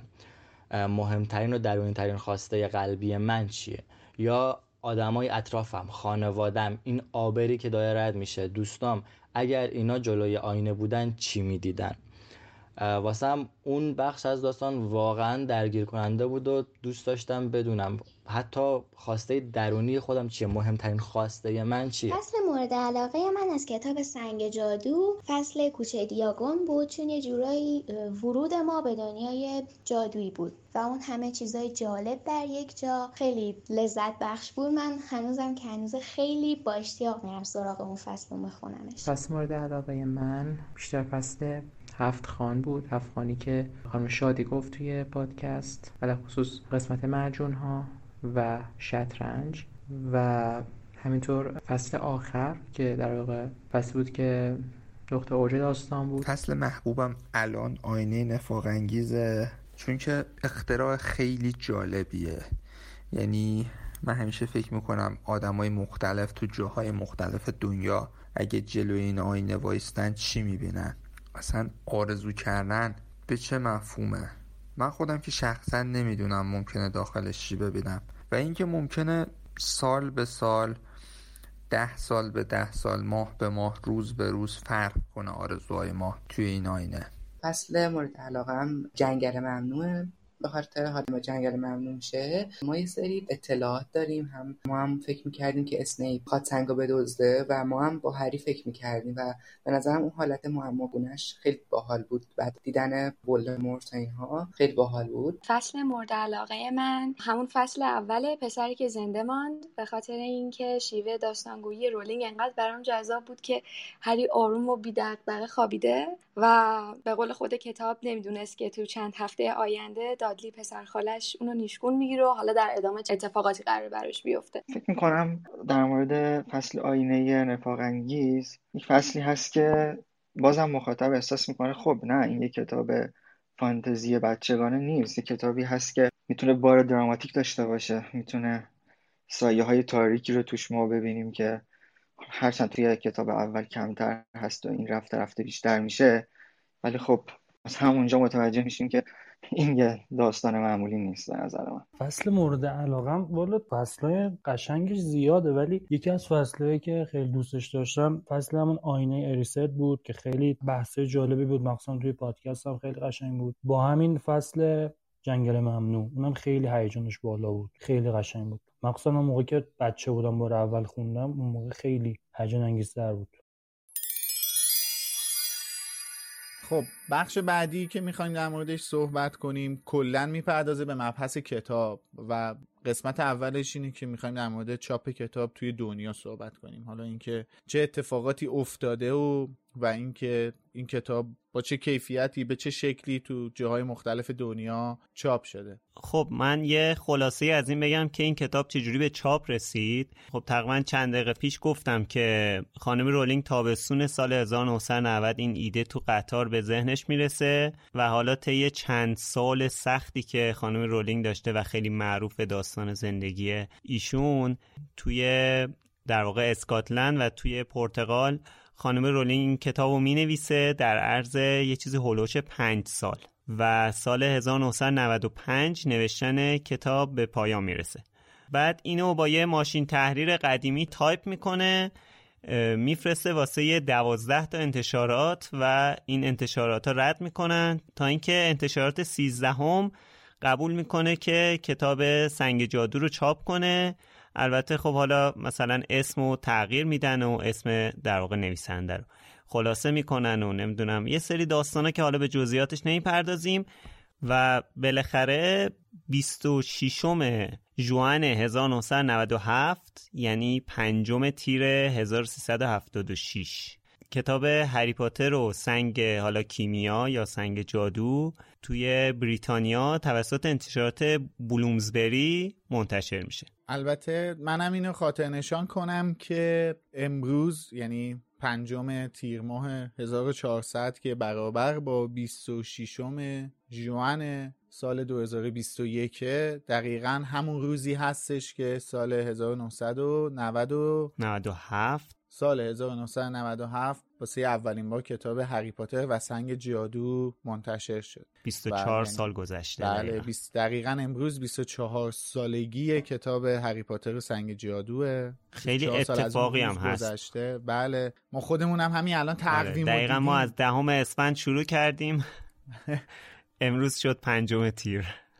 بله دهم اسفند تولد دمنتور و ویزاردینگ سنتر کار شروع کردیم و آخرین فصل کتاب اول شد توی تولد انتشار کتاب اول که خیلی اتفاقی و جالب و دوست داشتنیه و این داستان چقدر جادوییه. شما ببین هر اتفاقی که افتاده واقعا جادویی بوده. خب همونطور که خشایارم گفت و اکثر طرفدارای هری پاتر می‌دونن کتاب هری پاتر رو خانم رولینگ به نزدیک دوازده ناشر سپرده و دست آخر این بلومزبری بوده که کتاب رو قبول کرده و چاپ کرده. بعد از اون توی نمایشگاه کتابی بوده که اسکولاستیک هم با کتابای هری پاتر آشنا میشه از طرف ایالات متحده. بعد دیگه پای هری پاتر که به آمریکا باز میشه خیلی جهانی تر میشه و شروع می‌کنه به اون رشد عجیب و غریبش. انتشارات آمریکایی اسکولاستیک هم کتاب اول سپتامبر سال 98 منتشر می‌کنه. که تصمیم می‌گیرن عنوان کتاب رو یه تغییری بدن که به زعم خودشون برای خواننده های آمریکایی قابل فهم تر باشه. تصمیمی که خانم رولینگ باش مخالف بوده. دیگه از اون روز به بعد انتشارات اصلی هری پاتر که بلومزبری و اسکولاستیک به حساب میان تا الان همینجور دارن با مدل های مختلف کتاب رو منتشر می‌کنن. از مصور و نسخه کودکان و نسخه بزرگسالان گرفته تا نسخه های سالگردهای مختلف 15 و 17 و 20 و نسخه های دیجیتالی که اخیرا اومده چون خانم رولینگ اوایل علاقه نداشته کتاب به صورت دیجیتالی منتشر بشه. ولی بعد از پاترمور این اتفاق میفته و کتاب ای بوک هم پیدا می‌کنم در مورد کتاب صوتی هم نمی‌تونم هیچی نگم چون خیلی من کتاب صوتی رو دوست دارم. البته فقط من نه. یعنی من به شخص خیلی دوست دارم. امید استیون فرای بودش نریتور آره. کتاب صوتی. آره, آره. چقدر هم کاراکتر جذاب و دوست داشتنی داره آره. استیون فرای گوینده کتاب صوتی هری پاتر بریتانیایی که خیلی چهره معروف و هنرمند و سرشناس و جایزهای مختلفی برده. من یه اشاره کنم بس, بس کسایی که نمی‌دونن چهره آقای استیون فرای کی هستش و چه شکلی هستن یه یادآوری کنم کسایی که فیلم هابیت دیده باشن قسمت دوم هابیت اون حاکم شهر دریایی اون حاکم شهری که آره. ماهیگیرا توی زندگی می‌کردن اینشون نقشش رو ایفا کرده و توی فیلم هم صدای خودشه. می‌تونین بشنوین که چقدر صدای جالب و جذابی داره و فکر کنین که این آقا کتاب هری پاتر رو واسه شما به صورت صوتی در آورده باشه. البته آخرین کتاب خانم رولینگ ایکاباگ هم استیون فرای کتاب صوتیش رو تولید کرده. کتاب صوتی آمریکایی هم آقای جیم دیل گفته که اونم خیلی جذابه. توی مستند هری پاتر و تاریخ جادو یا تاریخ جادو هری پاتر این آقای جیم دیل هم از خاطرات کتاب صوتیش میگه. استیون فرای هم میگه چون جفتشون مهمون کتاب صوتی هری پاتر تاریخ جادو هستن. این جیم دیل برای کتاب سنگ جادو میگه که خیلی سر صدای هگرید اذیت می‌شده برای اینکه می‌خواسته با لحجه اون بگه. هر دفعه که به فصل هگرید می‌رسیده آخر سر که کارش تمام می‌شده صداش تا آخر روز گرفته بوده و اذیت بوده همیشه. انقدر زحمت می‌کشن آره. مثل شادی ما که صدای ولوموتو در برده اگه صدای ولدمورت رو ضبط کردم از تا الان دارم عوارزشو پذیرم هر یک کلمه در میان مجبورم صدا صاف کنم. تا اینجا آمدیم من فقط یه اشاره کوچیکم به آقای جیم کی بکنم که کتاب های مصور هری پاتر رو طراحی کردن که به زودی کتاب محفل ققنوسش هم میاد. تصاویر کاور اپیزودهای ما هم از طراحی های ایشونه که فوق العاده زیباست. حاصل دسترنج آقای جیم کیه که واقعا اصلا واقعا زیباست. خیلی خوشگله. چطوری من بعضی وقتا اینطور چیزا رو نگاه می‌کنم؟ میگه مثلا اثرهای فاخر رو می‌بینم. از خودم می‌پرسم چطوری یه آدم می‌تونه اینقدر مستعد باشه؟ مثلا این سال ده بار راجع به رولینگ پرسیدم از خودم. چطوری یک نفر می‌تونه اینقدر خلاق باشه؟ خیلی عجیب غریبه. بعد تو فکر سر دقیقا. تو حساب کن همین افرادی که الان نام بردیم فقط سر راجب مجموعه هری پاتر. این افرادی که دور هم دیگه جمع شدن هر کدوم چقدر می‌تونن خلاق باشن؟ هر کدوم می‌تونن چقدر توی کار خودشون خفن و حرفه‌ای باشن که یه همچون کتابی رو یکی بنویسه. یکی این تصاویر زیبا و فوقالعاده زیبا رو واسش تهیه کنه. یکی بیاد اونقدر قشنگ به تصویر بکشدش و حالا تو بعضی از فیلم البته. فیلم جالب و جذابی رو برای ما تهیه بکنه البته مثلا حالا در مورد فیلم ها ما توی اپیزودهای بعدی صحبت می‌کنیم ولی ببینید مثلا بحث فیلم ها یک کار گروهی دیگه بله. ولی برای همچین چیزا یه کار شخصیه و مثلا آره. یک نفر بیشتر 90 درصد کار رو یک نفر انجام داده شده درسته و درسته. این ارزش کار رو خیلی بیشتر می‌کنه کما اینکه ما باید اینم در نظر داشته باشیم که توی خیلی از کشورهای دیگه برعکس کشور عزیزمون ایران نگاهشون به کتاب و نشر نه تنها یک صنعت درآمدزا بلکه چیزی فراتر از این بهش نگاه می‌کنن. و وقتی یه کتابی مثل هری پاتر اینجوری فراگیر و به قول خود انگلیسی ها یه فنامنان میشه یه پدیده جهانی میشه قطعا بیشتر روش مانو میدن و قطعا دوست دارن کاری کنن که ماندگاری این اثر فقط محدود به اون دوره یا اون بازه زمانی نشه. یعنی یه اتفاقاتی بیفته که این ماندگاری همینجور طی جریان روز همینجور ادامه پیدا کنه و ادامه پیدا کنه. جوش باقی بمونه. باری که الان جوش باقی بمونه. کما اینکه واسه خود اونا هم درآمدزایی داره. به هر حال شاید الان آدم آدمایی هستن تو دنیا که شاید مثلا تمام جلدایی که به زبون انگلیسی هری پاتر چاپ شده رو جمع کرده باشن. دارن بابا کلکسیونرایی هستن آره که اصلا دنبال آفرین ادیشن های مختلف هستن دنبال چاپ مثلا اولین چاپ ها هستن یا اصلا از هر چاپی یه نسخه دارن. خیلی زیادن. و تو حساب کن ببین اینا همه بابا میلاد اینا همش سیاست گذاری های شاید میشه گفت درست و درسته. به جا بله هستش. بله. اومدن واسه سیاست گذاری های درسته. واسه محصولی که بالقوه خودش خیلی ارزشمنده در همون حد هم اومدن ارائهش رو حالا به قول تو, تو واژه ساده و خلاصه و مفید خفن پیش بردن. تو هر کدوم از زمینه ها آره. کتاب صوتی کتاب تصویری فیلم موسیقی. وای خدای من. موسیقی بازی ویدیویی حتما تو آره. همه صحنه بعد یه چیز ساده است. شما کوچه و... یعنی یه تاجر ساده هم اینو متوجه میشه که شما اگه واسه محصول خرج کنی بیشتر ازش در میاری. دقیقا واسه این اینم هم همینه. اینا هزینه می‌کنن بهترین گوینده رو میارن کتاب صوتی تولید کنه. از اون طرف کتابشون بیشتر فروش میره و بیشتر در میارن. هزینه می‌کنن یه نقاش حرفه‌ای میارن مثل جیم کی.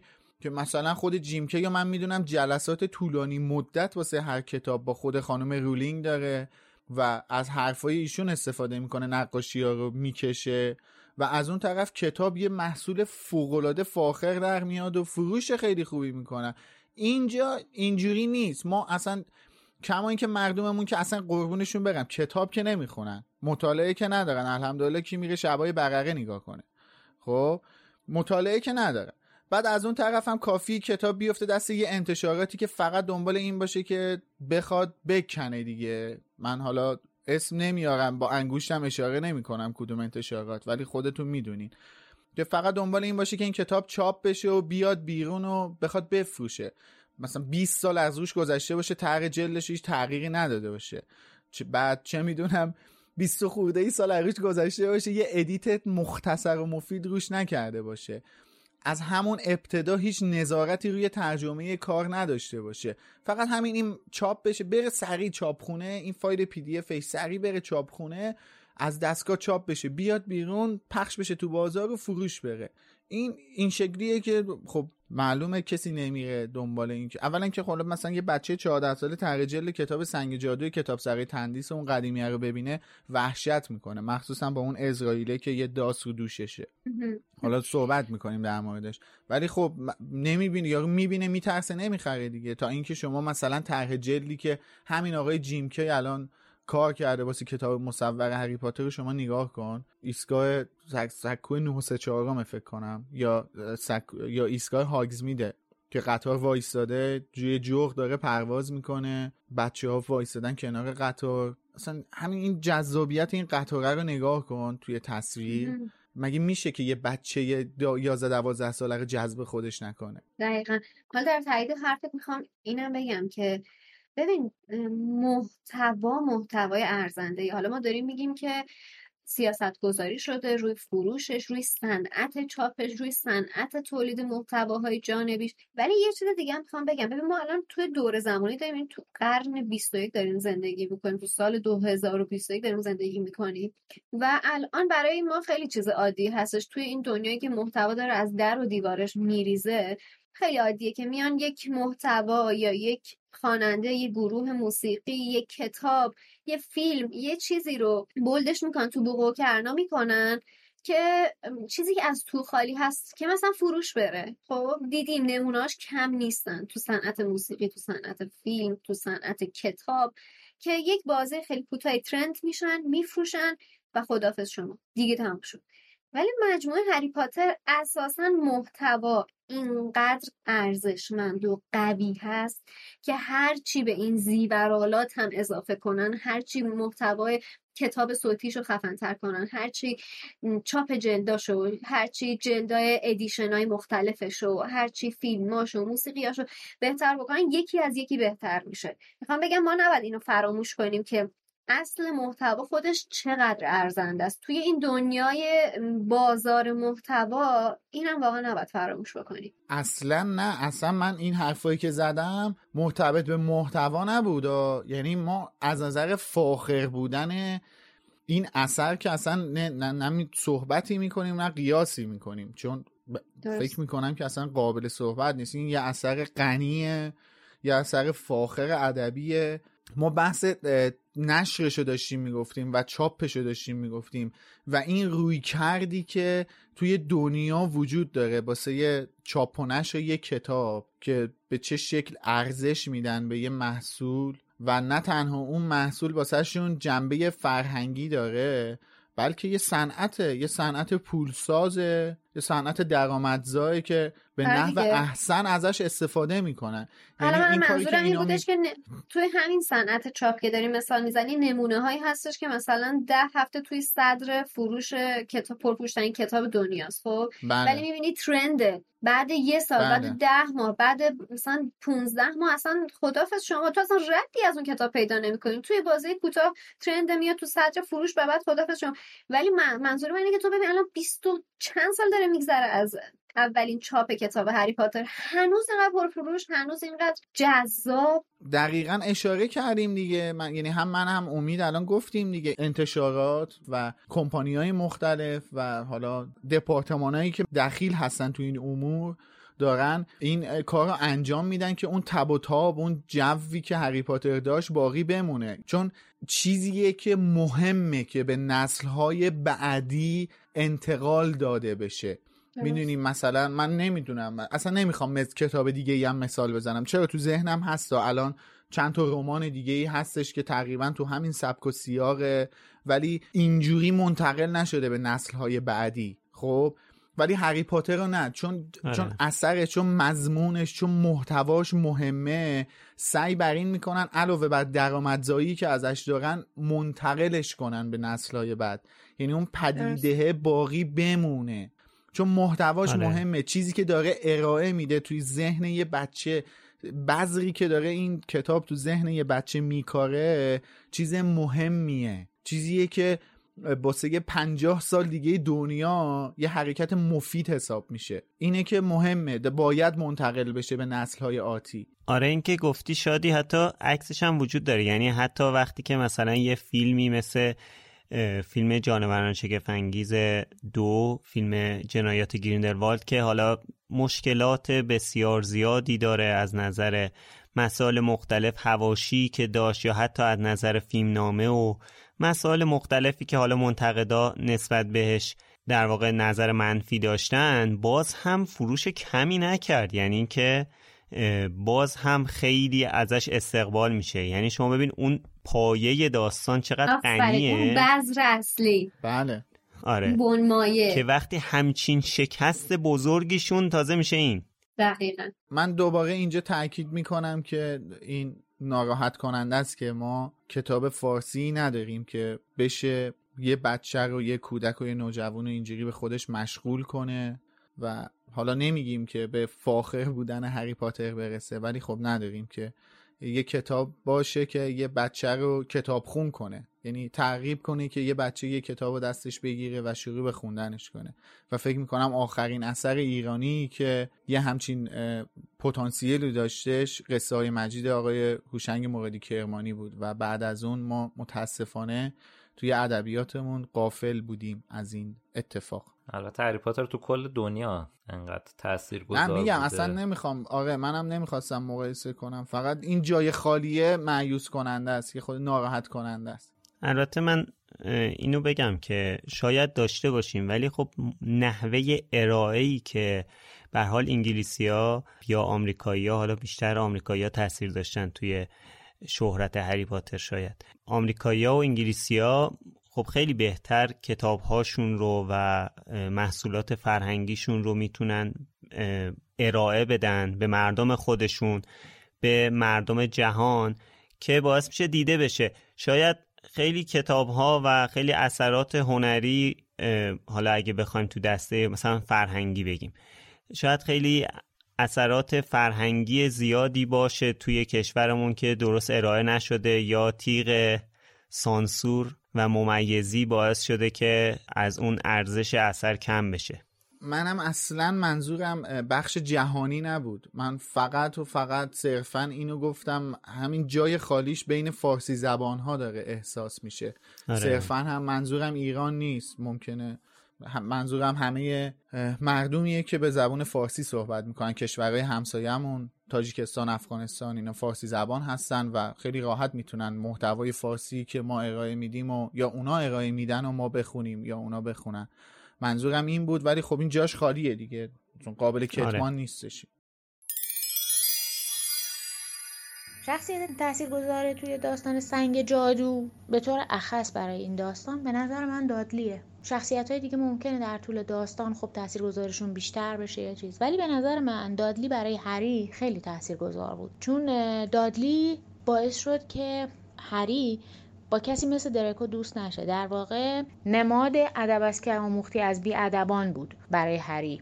چون مسیر زندگی هری رو یه جورایی مشخص کرد. هری با خودش تصمیم گرفت که با آدمی که خیلی شبیه دادلیه این درکو مالفوی دوست نشه. شخص تاثیرگذاری من هاگرید بود. خاطر اینکه من خودم از آدمایی هستم که ممکن یه رازی که میگم. حالا یه جوری تو حرفام سری اطرافیان بفهمن یعنی, یعنی یه جوری زود فاش بشه بدون که حتی خودم بفهمم که اون رازو گفتم.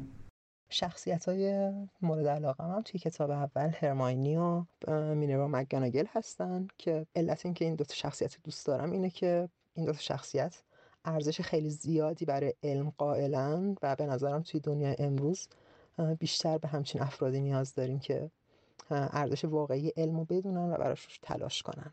شخصیت تاثیرگذار داستان از نظر من روبیوس هاگریده که کلا زد همه چی رو داغون کرد اون که از بردن هری به کوچه دیاگون که جلوی هری سینش رو سپر کرد و گفت این بسته ای که من از گرینگوتس می‌گیرم محرمانه است که از اونجا داستان کلید خورد تا گرفتن تخم و اجدای دندان دار نروژی و ادامه داستان. من فکر کنم اگر هاگرید نبود کلا لازم نبود این اتفاقات بیفته. یعنی این جمله که میگن جهان حاصل بینظمیه یکی از نمونه های بارزش همین هاگریده شخصیت تاثیرگذار در داستان سنگ جادو به نظرم دامبلدور بود. به دلیل اینکه برای کاراش برنامه ریزی داشت و سعی می‌کرد عجولانه تصمیم نگیره. تاثیرگذارترین شخصیت خب طبیعتا خود هری پاتر باید باشه چون رولینگ نویسنده همه بیشتر قهرمانی رو به نام این ثبت می‌کنه. این شخصیت رو خیلی پرورش میده با کل خلق و خوی این شخصیت ما رو آشنا می‌کنه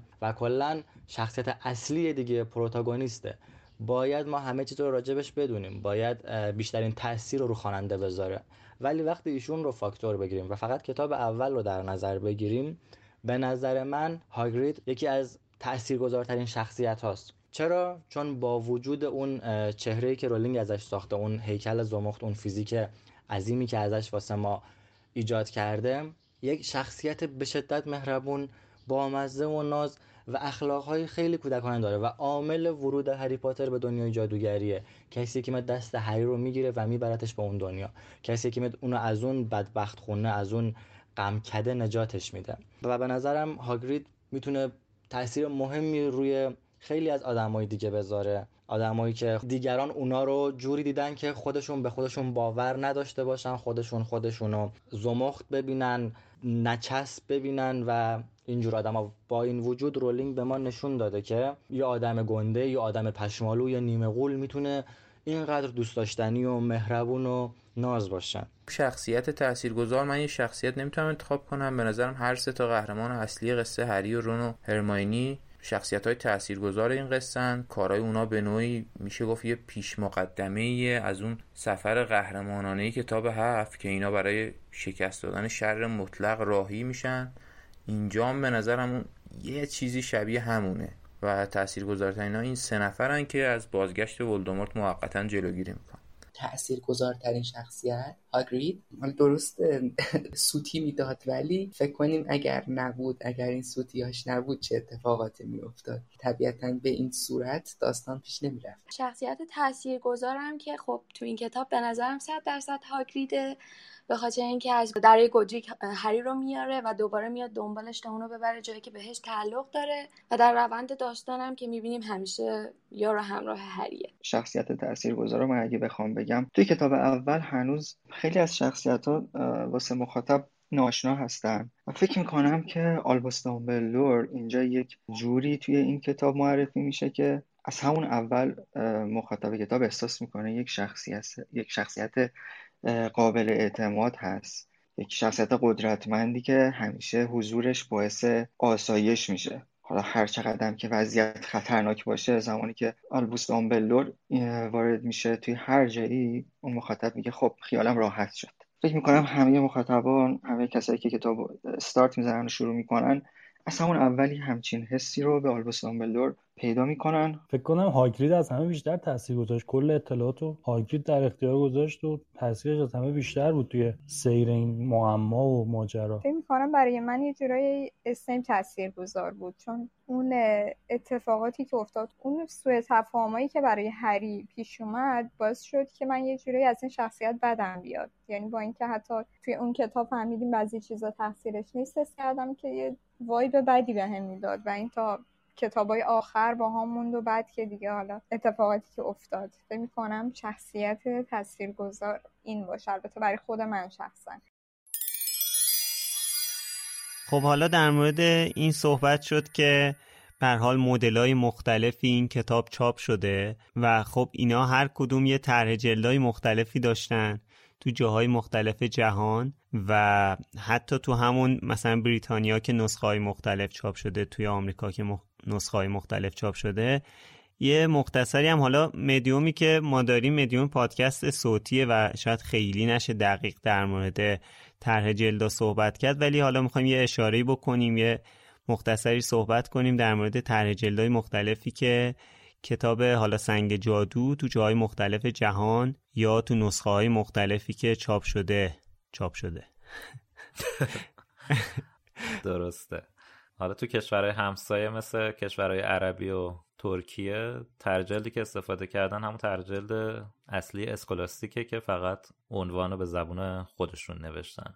ولی کشورهای مطرح تر مثل آلمان و فرانسه و ایتالیا و ژاپن و اسپانیا و باقی کشورها ترجله مخصوص به خودشونو دارن که اونا هم طی سالهای اخیر مثل بلومزبری و اسکولاستیک ترجلشون رو بعضا به روز کردن و با طرح جدید میفروشن.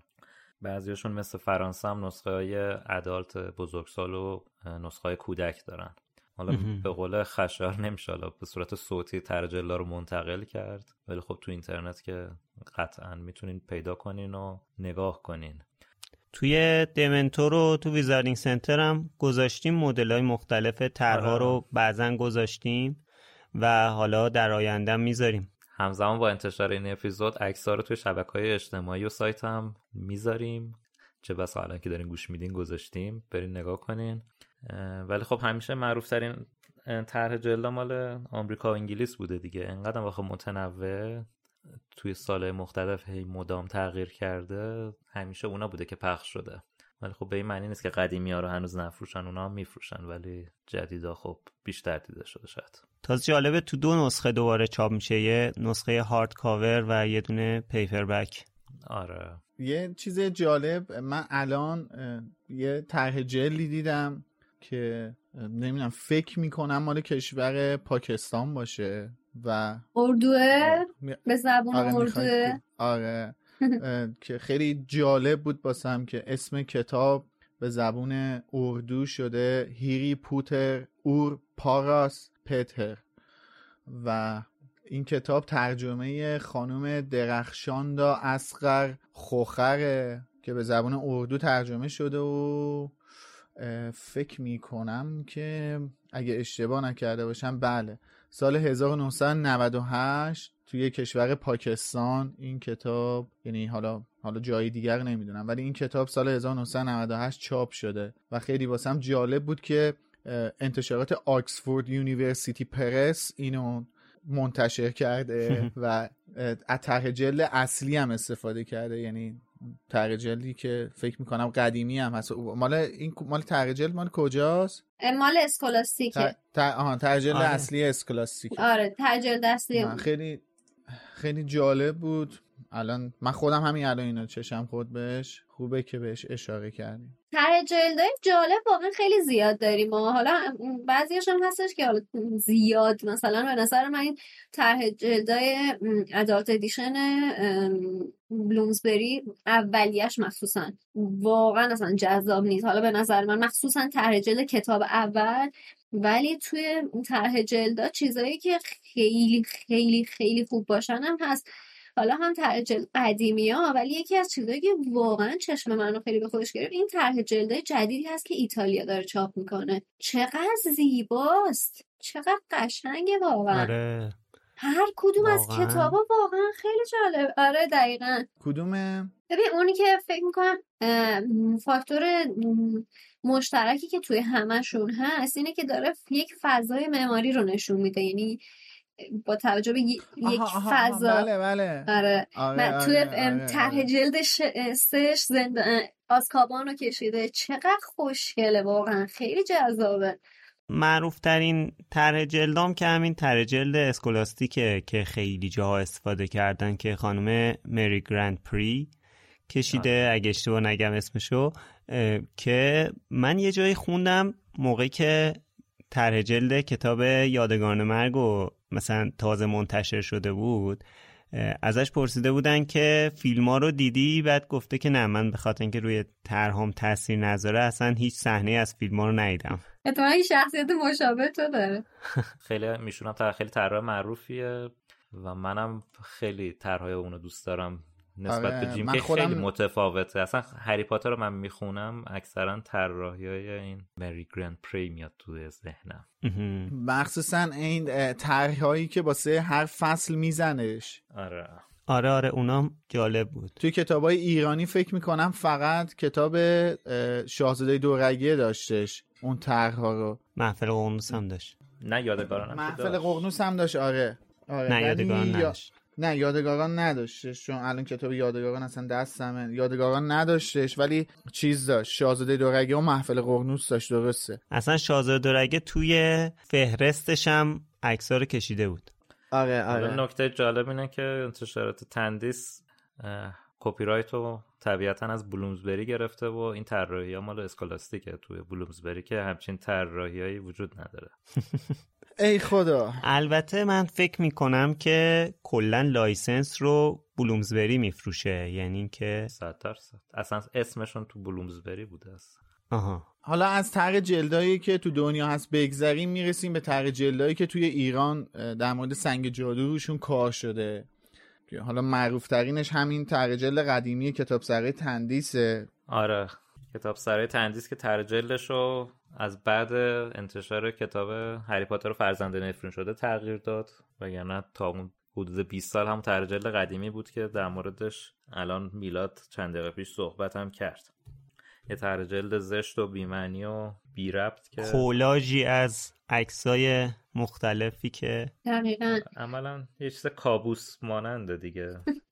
حالا توی بیشتر این آره. طرح جلدایی که ما دیدیم نمی‌تونیم بگیم واقعا همه طرح جلدایی که تو همه کشورها پیاده شده خیلی خفنن ولی یا همون طرح جلد اصلی رو کپی کردن یا سعی کردن یک آرتورکی نزدیک به اون رو داشته باشن یک نقاشی جدیدی رو داشته باشن ولی ما این چیزی که الان داریم توی اه، طرح جلد تندیس می‌بینیم یه التقاطی از یه سری کلاژ واقعا به نظر من بی ربط به هم دیگه هستش. یعنی حالا نمی... اصلا هدفم این نیستش که بخوایم با تندی برخورد کنیم با این طرح جلد. ولی من اون زمانی که بچه 11 ساله بودم و این کتاب رو شروع کردم به خوندن مدت ها این اون کتاب رو می‌گفتم جلو چشمم که فکر بکنم راجبش به دونه دونه این آیتماش فکر بکنم. بچه بودم فکر می‌کردم خب مثلا حتما این یه چیز مهمیه که اینجوریه ولی با اون عقل بچگی با اون عقل بچگی با خودم گفتم آخه مثلا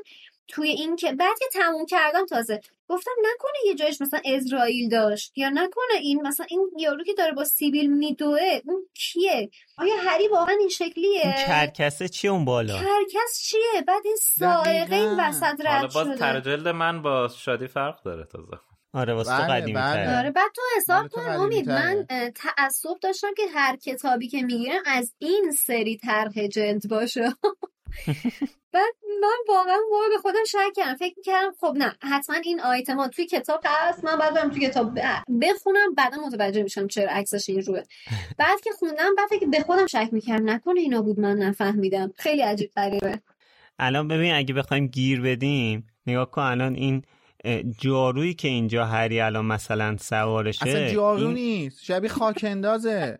شبیه بیل شهرداری میمونه. به خدا شبیه بیل, بیل خاک‌انداز. نه نه نه شبیه پاروه میلاد پارو. آره. این بچه چه نشیمنگاهش با جارو اینقدر فاصله داره؟ کجا نشست؟ آره. بچه اصلا سوئدیتوره بعد من خودم روی تر... روی این طرح جلد تنها المانی که مرتبط با هری پاتر می‌دونم این جغده است. که اونم هدویگ نیست قطعا. خب؟ فقط این جغده مربوط اروله به فکر داستانه. می‌کنم.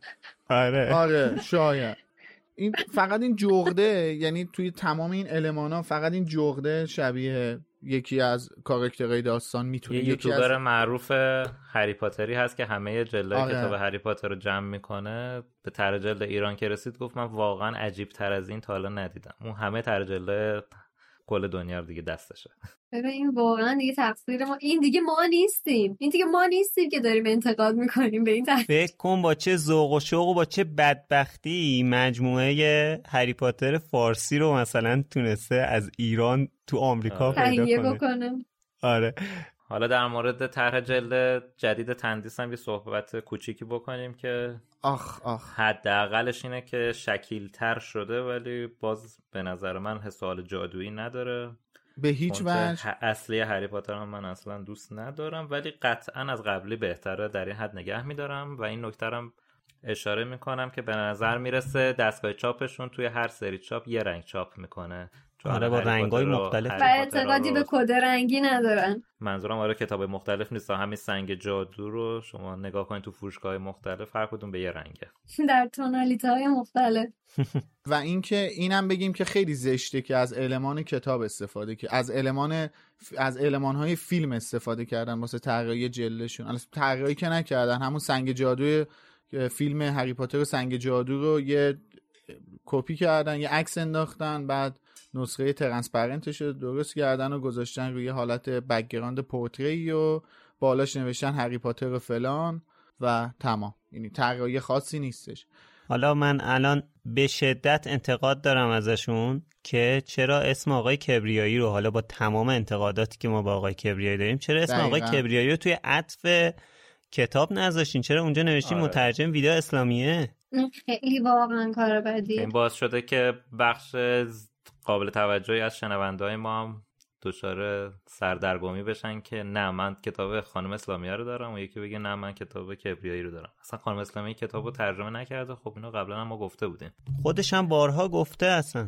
خودش که آره صد درصد رو جلد کتابم نوشته ترجمه سعید کبریایی. و خب بچه ها شاید بعضیشون دقت نکرده باشن ولی اینکه عطف کتاب ننوشتم کار عجیبیه. من اون روزهایی رو یادم میاد که در به در تو انواع اقسام کتاب فروشی شهر میگشتم تا سنگ جادو ترجمه خانم اسلامیه رو پیدا کنم. و قلبم میشکست که بابا این کتاب رو باید خانم اسلامی ترجمه کرده باشه. این آقای کبریایی کیه؟ آخر فهمیدم که شادی این یه واقعیتی که باید بپذیریش. اینو بپذیر. سنگ جادوی به اسم خانم اسلامی وجود نداره و اونجا دیگه با این واقعیت روبرو شدم و دیگه دنبالش نگشتم. حالا قبلا سیاستشون برعکس بود. الان مثلا رو جلد کتاب من اصلا اسم خانم اسلامی نه رو جلد هست نه رو عطف هست. توی دقیقا مال منم نیست. کتاب اسم ایشون هست. بر منم نیست. خیلی بده این خیلی زشته. من من کتابی ندیدم که روش مترجم ننوشته باشه اسم مترجمو من ندیدم نه. خداییش مال من مال من اصلا هیچ توی تغ جلدم و مال خشایار امیدم همینه هیچ آره. اثری از اسم خانوم اسلامیه نیستش شما فقط توی این آره, آره. شما هم همینه هیچ اثری از اسم خانم اسلامی نیست و شما فقط توی اون بخش فیپا داستانه. فیپا هم نه این پایینشه که فقط نوشته که ویراسا ویدا اسلامیه. اصلا جای دیگه ای از کتاب یک اسمی از خانم واسه امید ننوشته. بر من اینجاش نوشته. آره آره. دقیقا مال منم هم همونه. آره. امید الان تو گفتی تو طرح جلد جدیدا اصلا حتی اسم مترجمم روی ترجم روی جلد ننوشته؟ رو جلد زده. اینجا هست رو عطف نیست. رو عطف زده ویدا اسلامیه که خب یعنی مترجم ویدا اسلامیه. فکر کردم رو, تر... رو خود جلدم نزد کما اینکه ما خودمونم طی بررسی که طی season یک لوموس داشتیم به این نتیجه رسیدیم که اصلا این کتاب هرگز ویرایش نشده. حالا بگذریم. بریم سراغ بقیه تر جلدای ایرانی که حالا آره. وحشتناکتر از این نیستن. لاقل اینه که وحشتناکتر مثلا... نیستن ولی کاملا آری از خلاقیتن. اکثرشون عکس فیلم دقیقا. سنگ جادو دقیقا پسترهای فیلم رو گذاشتن. آره. ولی خب یه سری قدیمی ترا که هنوز فیلم نیومده بود هستش که خب اونا هم یه سری همچنان تصاویر کابوسواریه که ولی به بی ربطیه که انتشارات تندیس نیست. این کدوم انتشارات بود که درست پوستر فیلم هری پاتر رو هری پاتر رو سنگ جادو رو خیلی انتشارات بودن. انگار آره. مثل اینکه رفتی از انقلاب سیدی بخری. دقیقا انگار این دست فروش دیویدی. تو کامر سیدی گذاشتن. من ولی یک یک کتاب جالبی که حالا الان اینجا هستش و دارم می‌بینم یه طرح جلد جالبی که همون طرح جلد اولیه بلومزبری رو استفاده کردن که یه قطار قرمز یه پسر عینکی با فرق باز شده جلوی قطار وایستاده. یعنی اون طرح جلد اورجینال رو فقط استفاده کرده. اسمش هری پاتر و سنگ معجزه‌گر با ترجمه خانم فلور طالبی. چاپ 1380 و موجه ترین طرح جلدی که من توی این ایرانیا دیدم همین اینه. ببین من یه حرفی رو از یکی از استادام یادم میاد. همیشه مثل زنگ توی گوش منه. این سر کلاسا میگفتش که یه کپی خوب از یه کار خلاقیت بد به مراتب بهتره. یعنی تو بتونی یه کاری رو با کیفیت کپی خوبی انجام بدی و اون ارزشش رو حفظ بکنی از یه کار بدون فکر علکی فقط انجام بدم که فرق بکنه خیلی ارزش ارزشش بیشتره. چیزی که الان مثلا حتی من میگم آقا این الان اومده عکس پوستر فیلم زده اشکال نداره همونو با کیفیت چاپ بکنه یه حق مطلب و یه جوری ادا بکنه. بهتر از اینه که بیاد چهار تا تاپ تاپ تاپ تاپ تاپ بزنه توی یک Paint اینا رو با هم دیگه match بکنه بگه خب برین این تصویر این کتاب. جارو گذاشتن زیر پای یه پسری که اصلا معلوم نیست پسر دنبال چیه. بعد روشم رو کله‌شم یه دونه خط خطی کردن که مثلا شبیه سائقه بشه. اون شده هری پاتر. موهاشم مشکی نیست. بعد شنل نامری هم تنشه اسنیچ هم دستشه. یعنی همه فاکتورا رو توی یک کلاژ دارن نشون میدن. حالا من واقعا در ادامه اون حرفی که سر چاپ کتاب زدیم اینو میگم که واقعا حیفم میاد ما این همه طراح های خلاق داریم توی ایران که بعضا من چند تاشو حتی تو توییتر چند تاشون رو فالو می‌کنم که واقعا چه طرحهای جذاب و قشنگی برای چیزهای مختلف طراحی می‌کنن برای کمپین های تبلیغاتی برای چیزهای مختلف من واقعا بله. انتظار دارم مثلا انتشارات تندیس از یکی از اینا استفاده کنه. یک طرح قشنگی یعنی من فکر می‌کنم اینها می‌تونن طرحهایی رو طراحی کنن بکشن برای این کتابا که حتی جهانی شیر بشه همه ببینن تعریف کنن ازش. واقعا حیف از همچین پتانسیلی استفاده نمیشه. راحت ترین کارش می‌دونی چیه؟ من اگه جای انتشارات تندیس بودم میومدم می‌گفتم آقا یه مسابقه طراحی می‌کردم. مسابقه طراحی جلد کتاب های هری پاتر. و بعد به برندش رو انتخاب می‌کردم. روی چاپ های بعدی می‌دادم اون طراحی اون برنده همیشه چاپ بشه. و طرحم ازش میخریدم. از این راحتتر نمیشه واقعا. من یه نقل قولی می‌کنم و این موضوع طرح جلد کتاب سرقه تندیس رو میبندیم و که بریم سراغ بحث انتشارات تو ایران. یه نقل قولی می‌کنم از مرحوم ناصر حجازی عزیز که تو برنامه 90 آخرای عمرش بود گفت گفت ما چیمون پاک و درست حسابیه که الان بخوایم که بقیه چیزامون پاک و درست حسابی باشه. یکیش همین طرح جلده یا اون بنده خدا گفت فوتبالمون پاک و درست حسابی باشه ولی خب من عطفش میدم به بقیه چیزایی که به این چیزی که لاقل ما خودمون الان داریم در موردش صحبت می‌کنیم که واقعا اینکه انتظار داشته باشیم یه طراح درست حسابی تو صنعت چاپ و نشر کتاب ایران فعالیت کنه فکر کنم یه چیز فرازمینی باشه. هرگز این اتفاق نمیفته میلاد زیاد با این مسئله موافق نباشم. چون حالا می‌خوایم بریم سر بحث انتشارات. ما همین الان انتشارات خیلی خوبی تو ایران داریم. بله. واقعا کیفیت چاپ های عالی. طرح جلدای عالی. طرح بله. جلدای فوق العاده کیفیت بله. چاپ های عالی. کد رنگی های درست. بله. سری چاپ های درست. یعنی واقعا می‌تونیم تا صبح کلی مثال بزنیم از انتشارات بسیار خوبی که الان دارن فعالیت می‌کنن. من حرفم می‌دونی چیه؟ یعنی می‌دونی از کجاست که ناراحت میشم؟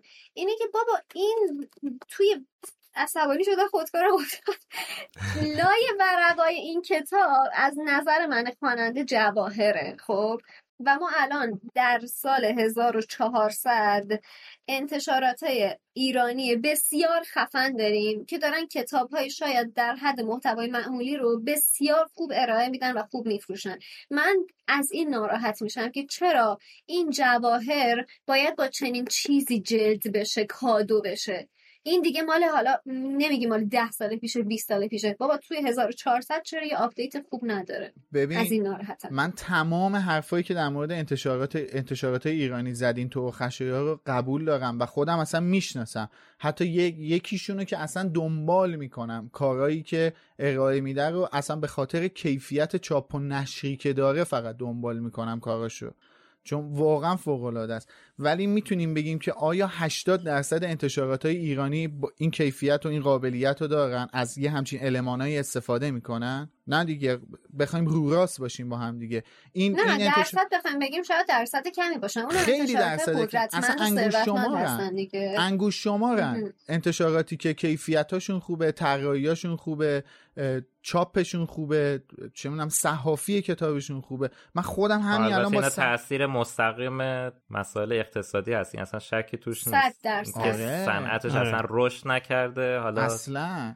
بعدش هم که این حوزه از انتشارات هم شاید نسبت به بقیه حوزه دیگه مثلا توی ژانرهای کتابای دیگه یکم کمتر مثلا بهش بها داده شده باشه. می‌رسم بگم انتشارات تندیس سر فروش کتاب های هری پاتر فکر نمی کنم با مسئله چالش اقتصادی چندان مواجه باشه. نه در مورد تندیس نمیگم چون بحث ایران بود میگم. آره آره. صد درصد با حرفت موافقم. من همین الان میگم که آیه تندیس ببین من این کتاب رو سال 84 خریدم و طرح جلد جدید ازش چاپ شده نخریدم. شما مطمئن باش که طرح جلد قشنگ بزنی با هر قیمتی بذاری من یکی از اولین افرادی هم که مجموعه حالا چه من 14 جلدی 12 جلدیه چند جلدی چاپ کردن 12 جلدی. 12 جلدیه آره. با فرزند البته 13 است. آره من مجموعه 12 جلدیتون رو یکی از اولین نفرایی هم که میام توی صف همونطوری که کتاب یادگان مرگ اومدم توی صف خریدم. همونطوری که کتاب فرزند نفرین شده. رو اومدم توی صف خریدم. بچه ها منو دیدن اونجا که اومد یعنی شاهدش هست. به حال اینطوری. خب بگذاریم. بالترین اتفاقی توی سنگ جادو افتاد مراحل رسیدن رون هرمانی و هری بود به سنگ جادو و ولدمورت. در نهایت هری رسید ولی این مراحلی که ستایی رد کردن. از سگ سر تا آخرین مرحله هری پاتر جلوی آینه همه اینا به نظرم این تیکه از بخش این بخش از داستان خیلی باحال بود و ما رو هی می‌گفت خب مرحله بعدی چیه مرحله بعدی چیه؟ باحال ترین اتفاق این قصه برای من اون اتفاقاییه که اول قصه فکر کنم فصل سه میفته که نامه هاگوارتس می‌خواد برسه به دست هری. خیلی باحال اون اتفاقا اون جغدایی که جمع شدن و نامه هایی که هجوم میارن و خیلی کلا فضای خوب و باحالی داره. باحالترین اتفاقی هم که در داستان سنگ جادو افتاد به نظرم اونجاش بود که مالفوی جارو تو دست هری می‌بینه بعد میگه هاها اخراج میشی بعد فیلیپ میاد خیتش می‌کنه. بالاترین قسمت های این کتاب قسمت بود که بیشتر هاگرید فاش می‌کرد رازش رو. و خب این خیلی برام جالب بود. و یکی حتی اینکه خود اسنیپ بود خب ما تو طول داستان فکر می‌کردیم که خب این یک شخصی که واقعا می‌خواد اون در واقع سنگ جادو رو بدزده ولی خب بعد می‌فهمیم که نه اینا همش تقصیر کویرله. یعنی یه جورایی به هر پاتر کمک می‌کرد. خب ما فکر می‌کردیم که نه مثلا این اینجوری نیست. من خودم برای اولین بار کتاب خوندم. فکر کنم نه واقعا نگار اسنی بگه این کارو داره انجام میده تو طول داستان. خب بعدش که فهمیدم که نه کار کویرله مجبورشم یه دور این کتاب رو بخونم. باحالترین اتفاقی که توی داستان سنگ جادو افتاد به نظر من شاید اون شنلی بود که هری از دامبلدور گرفت. چون همون شنل کمکش کرد خیلی از رازهای قلعه رو کشف کنه. به نظرم موقعی بودش که هری و هرماینی داشتن نوربرت رو میبردن که بدم به برادر یعنی دوستای برادر رون اونجا برای من خیلی باحال و هیجان انگیز بود. بحث بعدی حالا ترجمه است که ما به تفصیل توی هر اپیزود در مورد ترجمه هر فصل کتاب صحبت کردیم. همزمان با انتشار هر اپیزود توی سایت ریز جزئیات تغییرات کتاب اوورده شده. زحمتی که امید کشید و البته حسین هم خیلی کمک کرد. متنایم که شادی توی این فصل زحمت کشید. خوند و همه رو حسین ترجمه کرده بود همونطور که میلاد آخر هر اپیزود اشاره می‌کنه. خب حالا یه جنبندی اگه بخوایم بکنیم از بحث ترجمه ترجمه به خصوص کتاب سنگ جادو فکر کنم که حالا امید یه جنبندی داشته باشه از این مبحث. آره. قبل از اینکه بخوام در مورد کبریایی و تندی صحبت کنم بهتره یه اشاره هم به آقای پرتو اشراق کنیم که حداقل دومی مترجم معروف مجموعه هری پاتر بودن. چون متاسفانه سال 91 ایشون فوت کردن. اصولا ایشون تخصصشون توی ترجمه سبکای دیگه ای از کتاب بوده و نمی‌دونم به چه دلیل اقدام به ترجمه همه کتاب هری پاتر کردن. ترجمهشون که من اصلا نمیپسندم ولی حداقل حذفیات نداره یا خیلی کم داره. اولین ترجمه سنگ جادو هم فکر کنم مربوط به آقای محمد قصاب باشه که بعدا توی مصاحبه گفتن که از هری پاتر خوششون نمیاد. نمی‌دونم چرا احساس کرده باید تشکر می‌کنم. آره. دیگه به نظرم از این دو نفر که مطرح ترن بگذریم می‌رسیم به آقای سعید کبریایی که در مورد اینکه کی هستن که هیچ اطلاعاتی وجود نداره اصلا وجود دارن یا ندارن هم اطلاعاتی نیست. در مورد ترجمهش هم که به قول خشایار به اندازه کافی توی اپیزودا صحبت کردیم. من قطعا تکرار می‌کنم که بدترین ترجمه ای نیست که وجود داره. هم از هری پاتر هم از کتاب های فانتزی دیگه. ولی از اونجایی که هری پاتر کتاب مهمیه و پدیده مهمیه نه که بقیه کتاب مهم نباشن. حداقلش به خاطر اینکه برای انتشارات خیلی پول ساز بوده. ارزش اینو داشت که ترجمه بهتری داشته باشه. ترجمه خیلی بهتری داشته باشه حقیقت. چون حالا من خودم شخصا میگم گفته رو گفتیم نیازی به تکرار مکررات نیستش. ولی من به سبکی که امید پا به پا تو این فصل می اومد هر فصل و هر اپیزود پادکست رو فقط یه اپیزود رو به سبک امید بررسی کردم و واقعا میگم گفتم سر اپیزود خودشم گفتم نه واقعا اصلا عصبی شدم. کتابو پرت کرد کنار خدا شاهد عصبی شدم و واقعا شادی که کتاب پرت خواست بکنه کنار اصلا مشخص بود. اگه صداش ضبط شده باشه. میگم سیستم جمله بندی سیستم ترجمه سیستمی که اصلا مشخص مترجم حالا به هر دلیلی من نمی‌دونم به چه دلیلی خودش ترجمه نکرده چون اصلا یعنی ما حذویاتی که گذاشتیم شامل حال ممیز نبوده که بگیم مثلا فلانجا ممیز خورده حذف شده یا وزارت فرهنگ و ارشاد توش دخیل بوده. ولی اشکال نداره. از این کتابا رد میشه میریم سر وقت کتابای بعدی با ترجمه خانم اسلامی میشوره می‌بره تا حدودی. واقعا واقعا امیدوارم که همچین اتفاقی بیفته و میگم البته خیلی ما به روند انتشار حذفیات ادامه میدیم. قطعا. ولی خب فکر می‌کنم به این حد این کتاب هرس نخواهیم خورد به خاطر آره. اینکه خب ترجمه خانم اسلامی قطعا خیلی خیلی بی ایرادتر از این ترجمه کتاب اوله. اینم پیرو حرف امید بگم که دقیقا درسته توی ایران ممکنه که خیلی از ترجمه ها این اتفاق واسهشون افتاده باشه ولی این اثر یه اثر فوقالعاده است. من به عنوان یه طرفدار اینجا نشستم دارم صحبت می‌کنم با شما دیگه. این اثر یه چیزیه که واسه من یه ارزش خیلی فوقالعاده ای داره. قطعا کتابای دیگه هم طرفدارای خودشونو دارن که از اون کتاب واسهشون یه چیز فوقالعاده است.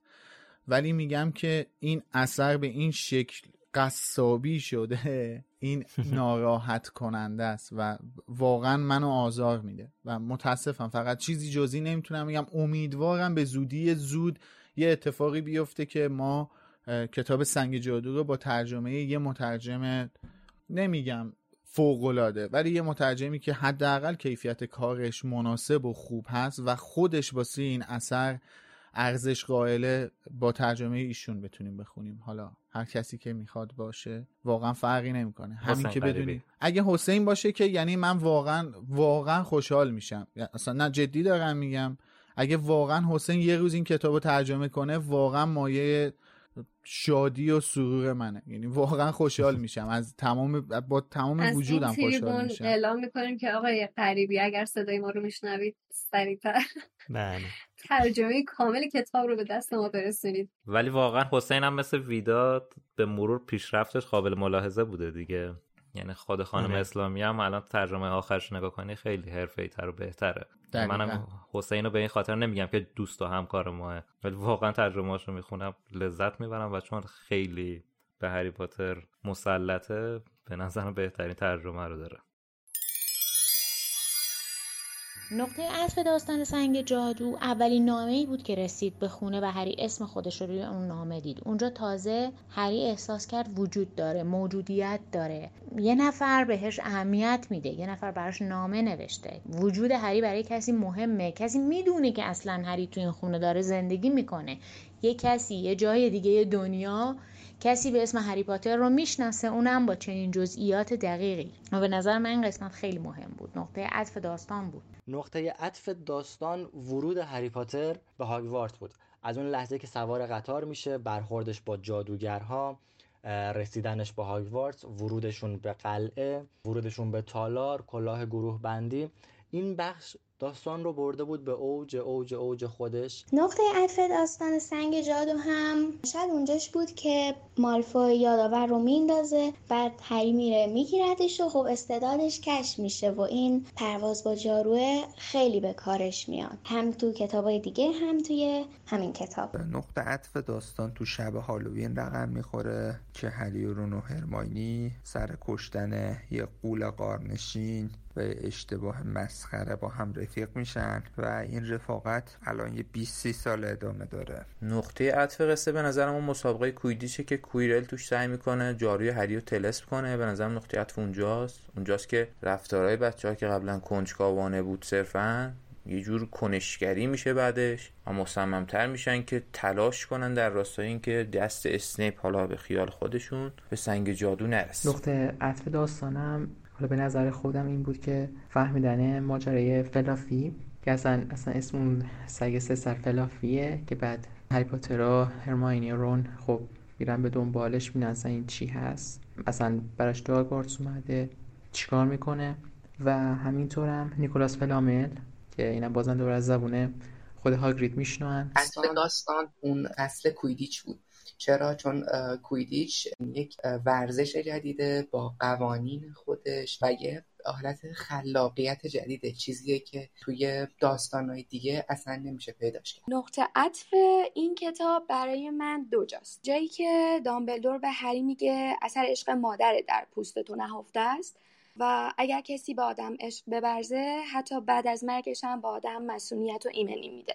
و نقطه عطف دوم بر من جاییه که به هری اجازه میده که از اسم ولدمورت استفاده کنه. نقطه عطف. به نظر من اون همون زمانی هست که مشخص میشه که پدر و مادر هری پاتر توی حالا تصادف نمردن و از همون جایی که هگرید شروع می‌کنه یه سری توضیحاتی رو میده و ما می‌فهمیم که مثل اینکه نه یه دنیای دیگه وجود داره و کلا روند کتاب عوض میشه. به نظر من نقطه اوجش اونجایی بود که تو همین فصل که الان قراره بخونیمش اون لحظه که کویرل برمیگرده و می‌بینیم که اسنیپ نیست و می‌بینیم که این همه مدت اشتباه فکر می‌کردیم اونجا به نظر من اوج داستان بود. ولی از همون فصل اول همون جایی که امو ورنون میاد با ماشینش میره یه گربه عجیب و می‌بینه که داره نقشه می‌خونه من از همون روز اول هم اونجاش منو گرفت.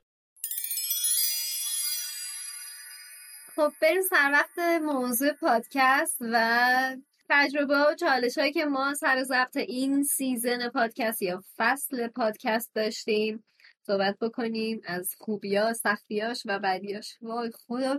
الان میپری تو گلود و آه من تو رو می‌گیره تا سه هفته نمی‌تونی ضبط بکنی. فهمیدی؟ عمراً الان نخورم. یکی از اصلی ترین چالش های ضبط ما اینه که بعضی از دوستان وسط ضبط میوه می‌خورن شکلات می‌خورن. خیلی کار می‌خورن. خیلی کار زشتیه و بقیه دلشون می‌خواد. خیلی این اصلا زیبا نیست. خیلی کار زشتی می‌کنن. اسمارتیز می‌خورن. البته بنده یه چیزی می‌خورم دوربین قطع می‌کنم ولی آقای علیزاده دقت نمی‌کنم به این مورد. نه نه نه. ولی بعد از اینکه دوربین رو بس می‌کنی چیزاش هست اثراتش هست. بچه ها هر موقع امید دوربین رو قطع می‌کنه فوشش بدین. سورسش رو قطع می‌کنه بعد فکر می‌کنه ما نمی‌فهمیم داره چیزی می‌خواد. میجوره بعد می‌خواد نبینیم چی داره که مراعات شما رو می‌کنم.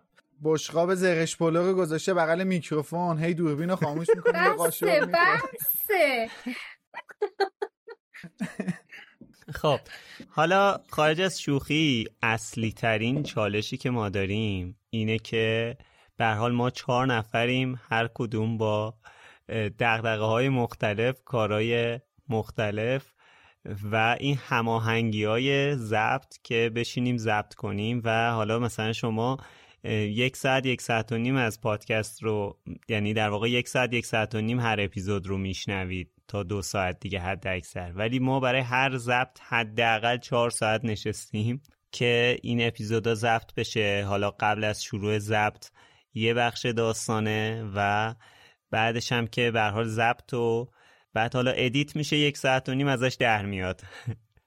قشنگ رکورد طولانی ترین ضبط اون هفت ساعت بود؟ بیشتر از هفت ساعت بود نه؟ هیچ time مایا بله. یه شب فکر کنم ساعت پنج بود شروع بکنیم warm up شروع شد و شیش فکر می‌کنم دیگه شروع کردیم تا ساعت یک و نیم شب داشتیم ضبط می‌کردیم درسته؟ اون برای به خاطر اینکه دو تا اپیزود ضبط کردیم آره برای خب اپیزود دیگه. صفر و یک بود. آره. آره، خودمون فکر. ولی خب چی؟ پیشنهاد مأموریتتونه میگم چی با خودمون فکر کردیم دوتا اپیزود؟ یعنی الان بخوایم دوتا اپیزود ضبط کنیم من قشنگ خودم دار می‌زنم.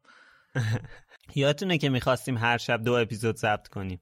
آره دیگه. البته اینم اینم بگیم که فصلهای اول واقعا خیلی کم می‌شد در موردشون صحبت کرد و راحتتر می‌تونستیم در موردشون صحبت کنیم تا فصلهای بعدی. یعنی من فکر می‌کنم از فصل هالووین به بعد دیگه ما کلا یه مقدار محتوایی که در مورد هر فصل در موردش صحبت کردیم هم سنگینتر بود هم قدرت مانور بیشتری داشتیم روی حرفایی که آره. می‌خواستیم بزنیم. البته میلاد توی فصلهای اول ما چالشی که داشتیم شخصیت پردازی ها بود بیشتر بله،. شخصیت ها صحبت کردیم چون دقیقاً. توی هر فصل افراد جدیدی وارد می شدن و ما بله. خوب باید راجع به اونا صحبت می کردیم این. چالشی غیر از شخصیت ها راجع به فضای داستان خیلی صحبت می کردیم اینا آره. چیزایی بود که توی اپیزودهای اول داشتیم توی اپیزودهای اول فکر می‌کردیم که ایناست مثلا این موضوع زیاده برای همینی که طولانی میشه دیگه جلوتر بریم این چیزها رو گفتیم دیگه زیاد حرفی واسه گفتن آره. ولی. جلوتر که اومدیم مثلا دیدیم خدایا استاپ نداره حالا البته من اینم بگم که پیش تولید این کارم خب خیلی طول کشید تقریبا از وقتی که ایده مطرح شد تا وقتی که بخوایم اپیزود در واقع پخش بشه یه چیز اولوش یه سال طول کشید البته دست با شکسته نه که حالا ما هر روز کار کرده باشیم روش هر مثلا خیلی با فاصله زیاد اینا ولی پیش تولید اصلی تقریبا فکر کنم یک ماه بود قبل از اینکه ما در واقع اپیزود منتشر بشه دهم آره،, آره، اسفند. تقریبا یک ماه ما درگیر بودیم برای بحث‌های مختلفش تا ساختار کار در بیاد. آره, آره. که بله، ساختار کار اپیزودهایی رو چند باره ضبط دوباره ضبط نکردیم چه بخشهایی رو چند باره ضبط نکردیم. توی این مدت برای ضبطمون هم خیلی چالش داشتیم. خب بالاخره چهار تا آدمیم.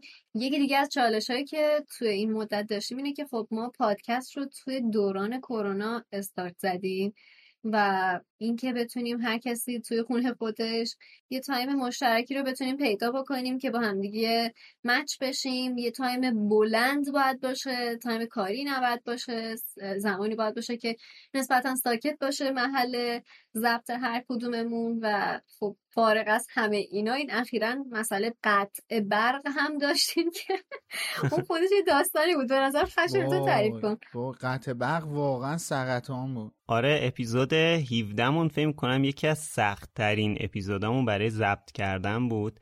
فکر کنم بین اپیزود 16 و تموم شدن ضبط اپیزود 17 حداقل 20 روز زمان فاصله یعنی. سه هفته فقط فکر آره. می‌کنم آره. ما ضبط می‌کردیم یعنی یکی دو بار اومدیم نشستیم ضبط کنیم یه بار برق ما رفت یه بار برق شادینا رفت یه بار برق اولین بار که اومدیم ضبط کنیم تو وارماپ بودیم تا اومدیم بگیم یک دو سه برقای ما رفت. بعد یه ساعت داشتیم با هم دیگه آره یه ساعت یه ساعت و نیم داشتیم همونجوری با هم دیگه حرف می‌زدیم تا برقای ما بیاد. بعد برقای ما اومد دوباره تا نشستیم بگیم یک دو سه ضبط کنیم برق شادینا رفت. چقدر واقعا وحشتناک بود. بعد می‌دونی چیه؟ هر بارم که میشستیم که ضبط بکنیم اقل کم سه ساعت میشستیم صحبت می‌کردیم که بعد ضبط کنیم که بعد تو این سه ساعت هیچی یعنی یک کلمه هم ضبط نمی‌کردیم. حالا فارغ از اینا به نظر بد نیستش که بدونید ما قبل از هر ضبط یه بخشی داریم به اسم وارم بخش مورد علاقه امیده حاضر هر کاری بکنه ولی توی اون بخش حضور نداشته باشه. اصلا این بخش حذفش تکسیب که ما توی این وارماپ سعی می‌کنیم بالاخره با هم به یه اشتراکی برسیم که قرار راجع به چه چیزهایی صحبت کنیم و این وارماپ ها که قرار انرژی ما رو برای ضبط ببره بالا که ضبط خوبی رو داشته باشیم گاهن باعث شده که انرژیامون بیاد پایین و ضبط نداشته باشیم. آره یعنی طولانی تر از ضبط طولانی میشه. دقیقا. مثلا دو ساعت فقط وارم اپ داریم. من همین الان بهتون بگم که ما برای همین اپیزودی که دارین میشنوین حداقل هفت ساعت وارم اپ داشتیم. دقیقا. دو جلسه. یعنی این جلسه سومه که ما نشستیم تا اپیزود 18 رو ضبط کنیم. اصلا فکر کنم شاید باورشون نشه. خیلی خودم که دارم میشنوم باورم نمیشه. واقعا. بعد حالا فارغ از همه اینا یه سری دیگه از چالش و چالش های مشکلات فنیه که داریم از جمله خود من. یه نمونه از مشکلات فنی رو به صورت live دارم برامون بله. اجرا می‌کنن یه نمونه از مشکلات فنیمون همین الان پیش اومد. اجرا کنه برامون. که شادی خانم داشت حرف می‌زد بس خودش رفت.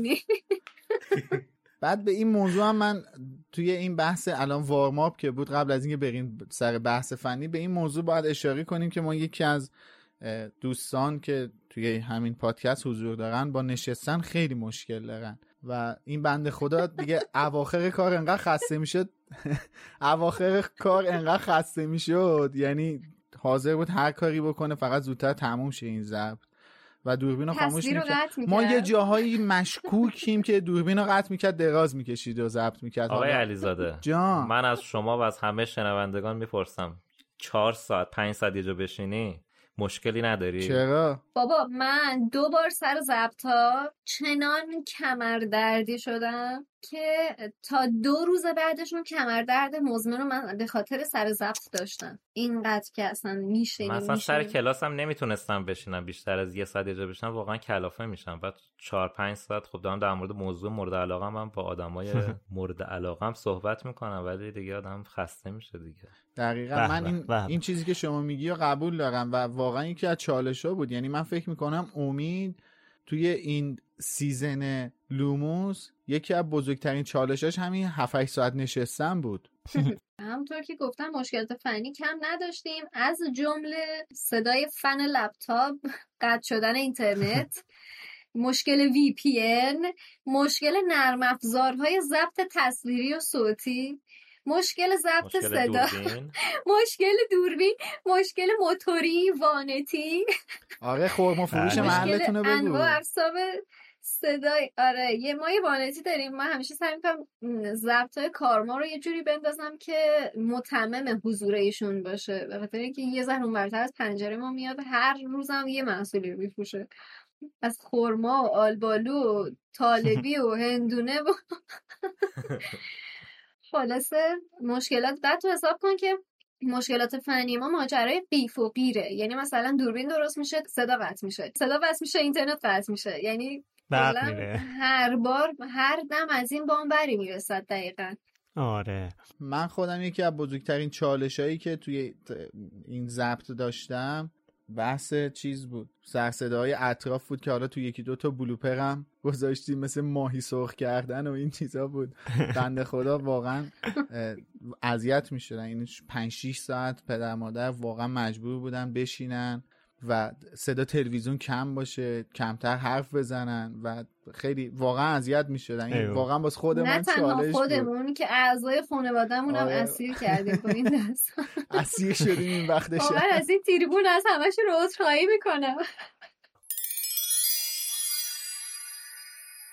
جالب ترین شیء جادویی که تو کتاب اول معرفی شد شی نگیم مجموعی از اشیا یا همون هاگوارتس خودمونه که خدا رو شکر همه چی توش داشت. جالب ترین نکته هاش هم این پلکانا بود که بعد جا خالی می‌دادی از روش میپریدی پات ممکن بود بره داخل سقط شی بعد راه راهی که حرکت می‌کردن.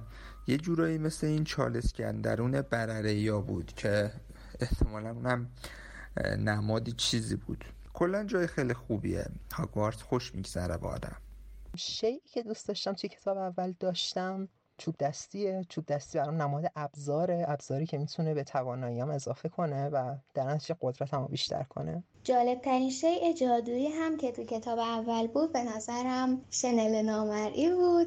چون من اگه داشتمش فکر کنم بیشتر شبا می‌رفتم تو قلعه و باهاش پرسه می‌زدم. و یکی از جالبترین چیزهایی که توی این کتاب به نظر خودم اسنیچه بخاطر اینکه یه چوب گوی یا یه توپیه که توی باز کویدیچ از بین تمامی حالا اعضای اون تیم فقط یک نفر وظیفه داره که این اسنیچ رو بگیره. جالبش اینه که تون میره و خب میگم سخت میشه اونو گرفت و تنها کسی میره توی این اعضای تیم اون رو بگیره که خب از همه تیزتر باهوشتر باشه. جالب ترین شی جادویی هم از نظر من خاموش کنه. کوچیکتر که بودیم اون موقع ها وقتی که کتاب میخوندیم آخر شبا که همه چراغ خاموش بود خیلی دلمون می‌خواست یه چراغ قوه‌ای داشته باشیم که به این راحتی خاموش نشه باتریش تموم نشه خراب نشه هی دائم آدم بخواد بخره. شاید اگه خاموش کنه داشتم این مشکلم خیلی راحت حل می‌شد. نور همیشه همراهمون بود. جالب ترین جادویی من با تمام احترام به شنل نامری که به نظرم کاندیدای رسیدن به نیمه نهایی و فینال این ساله ولی من تو این کتاب جاروی پرنده رو انتخاب می‌کنم. حالا شنل نامری رو می‌ذاریم واسه اون فصل هفت. یادگارم. جالب ترین شی توی برخورد اول ما با کتاب اول چوب جادو باید باشه چون متفاوت از چوب های جادویی بود که توی بقیه داستان ها شنیده بودیم و واسمون خیلی دلچسب بود خیلی خواستنی بود دوست داشتیم داشته باشیمش. ولی اگه کل کتاب ها رو خونده باشیم و صرفا به کتاب اول بسنده نکنیم واسه من اون خاموش کن دامبلدور بود دلومینوتور چون تو کتاب آخر دیدیم که رون رو شکلی برگردون و همیشه اون شیء ساده ای نبوده که نور رو بگیره و دوباره برگردونه. تو کتاب اول اگر علم اینو داشته باشیم که این خاموش کن چیه به نظرم یکی از اشیاء باحال کتاب اول میشه. شیء جادویی فقط چوب دستی آشنا شدم و مغازه خود اولیونده. وسیله جادویی که توی این کتاب باهاش آشنا میشم و دوستش دارم اون نقاشی محرکن که انگار برای خودشون یه دنیا جدایی حرکت می‌کنن وارد تابلوهای دیگه میشن. خب حالا چالش که این قصه سر دراز دارد. خیلی چالش های بسیار زیادی داشتیم. آره. می‌خواستیم که یه صحبتی بکنیم در مورد بخشای مورد علاقه یا حالا اپیزود مورد علاقه خودمون که حالا اپیزود شاید بیشتر شبیه همون فصل مورد علاقه میشه اگه بخوایم اشاره کنیم. ولی بخش مورد علاقه حالا صحبتی که خیلی بیشتر دوست داشتین و اینا اگه بتونیم در موردش صحبت کنیم فکر کنم جالب میشه. من قسمت چهارده رو که مهمون داشتیم شیرین اومد. شادی اومد. شادی که بود از اول. اون قسمتی که شیرین اومد چون خیلی گفتیم خندیدیم جالب بود. ولی بخش ثابت پادکستمون نقل قولا که شادی اجرا می‌کنه به نظرم خیلی قابل توجهه. بله. خب حالا که خیلی ازت تعریف شد خودت بگو ببینم. آها. خیلی خوشحال شده همیشه خیلی خوشحال میشم واقعا. در مورد حالا صحبت نقل قولاست اینو بگم که مرسی واقعا خیلی من کلا هر دفعه اینو میشنم هر بار به اندازه بار اول خیلی خوشحال میشم و اینکه لطف خیلی زیادی همه دارن. من خودم هم یکی از بخشای مورد علاقم نقل قولاست ولی نه به خاطر اینکه مثلا حالا من اجراش می‌کنم یا هر چیزی به خاطر اینکه توی هر کدومش یه چالش سختی واسه من داره. وقتی که توی بخش قبلی داشتیم راجع به کتاب های صوتی صحبت می‌کردیم من هر یه دونه نقل قولی رو که به خودم سعی می‌کنم ضبطش بکنم فکر می‌کنم که چقدر اون بازیگر اون صدا پیشه و اون فرد در جایگاه خودش خلاقیت داره شخصیت پردازی داره و استعداد داره که می‌تونه اونو به اون خوبی منتقل بکنه. و بعد من تو به ازای هر یه شخصیت فکر می‌کنم که الان باید چطوری باشم که نزدیکتر باشه به اون چیزی که ما توی فیلم ها توی کتاب ها از این شخصیت ها می‌شناسیم. در نتیجه این تغییر صداها و این هر کدومش واسه من خودش یه دونه یه بخش چالش برانگیز بود. بر همین چون که این نمک ها رو همراه خودش داره برای منم بخش مورد علاقه هست. ولی خشایا فکر می‌کنم راجع به اینکه میگی اپیزود مورد علاقه و فصل مورد علاقه البته بر من فرق می‌کنه. چون که تو پادکست آره تو پادکست اپیزود مورد علاقه من علاقه من یکی واقعا آینه نفاق انگیزه. چون که اصلا محال بود فکر بکنم چنین اپیزودی از توش در میاد. و اپیزود بعدی هم اپیزودی که شیرین توش حضور داشت به خاطر اینکه واقعا دو تا قطب متقابل مقابل همدیگه بودن. یکیش فوق العاده فضای سنگینی داشت یکیش اونقدر خندیدیم که دیگه ضبط کردن واسمون سخت شده بود. البته آره. اینم اشاره کنیم که متاسفانه خیلی از این مباحث اپیزودی که شیرین پیشمون بود متاسفانه به خاطر یه اختلال فنی حذف شد و ما نتونستیم به طور کامل بهتون ارائه بدیم. خیلی دوست داشتیم حرف اون خنده ها اون شادیایی که بینمون بود و قطعا اگه این اختلال فنی به وجود نمیومد با شما در میون میذاشیم ولی خب متاسفانه هیچ راهی نداشت و می‌دونم که واسه همون اپیزودم خشایار توی ادیتش وحشتناک خسته شد و خیلی زحمت کشیدش تا اون اپیزود حتی به همون شکل آماده شد و دستتون رسید.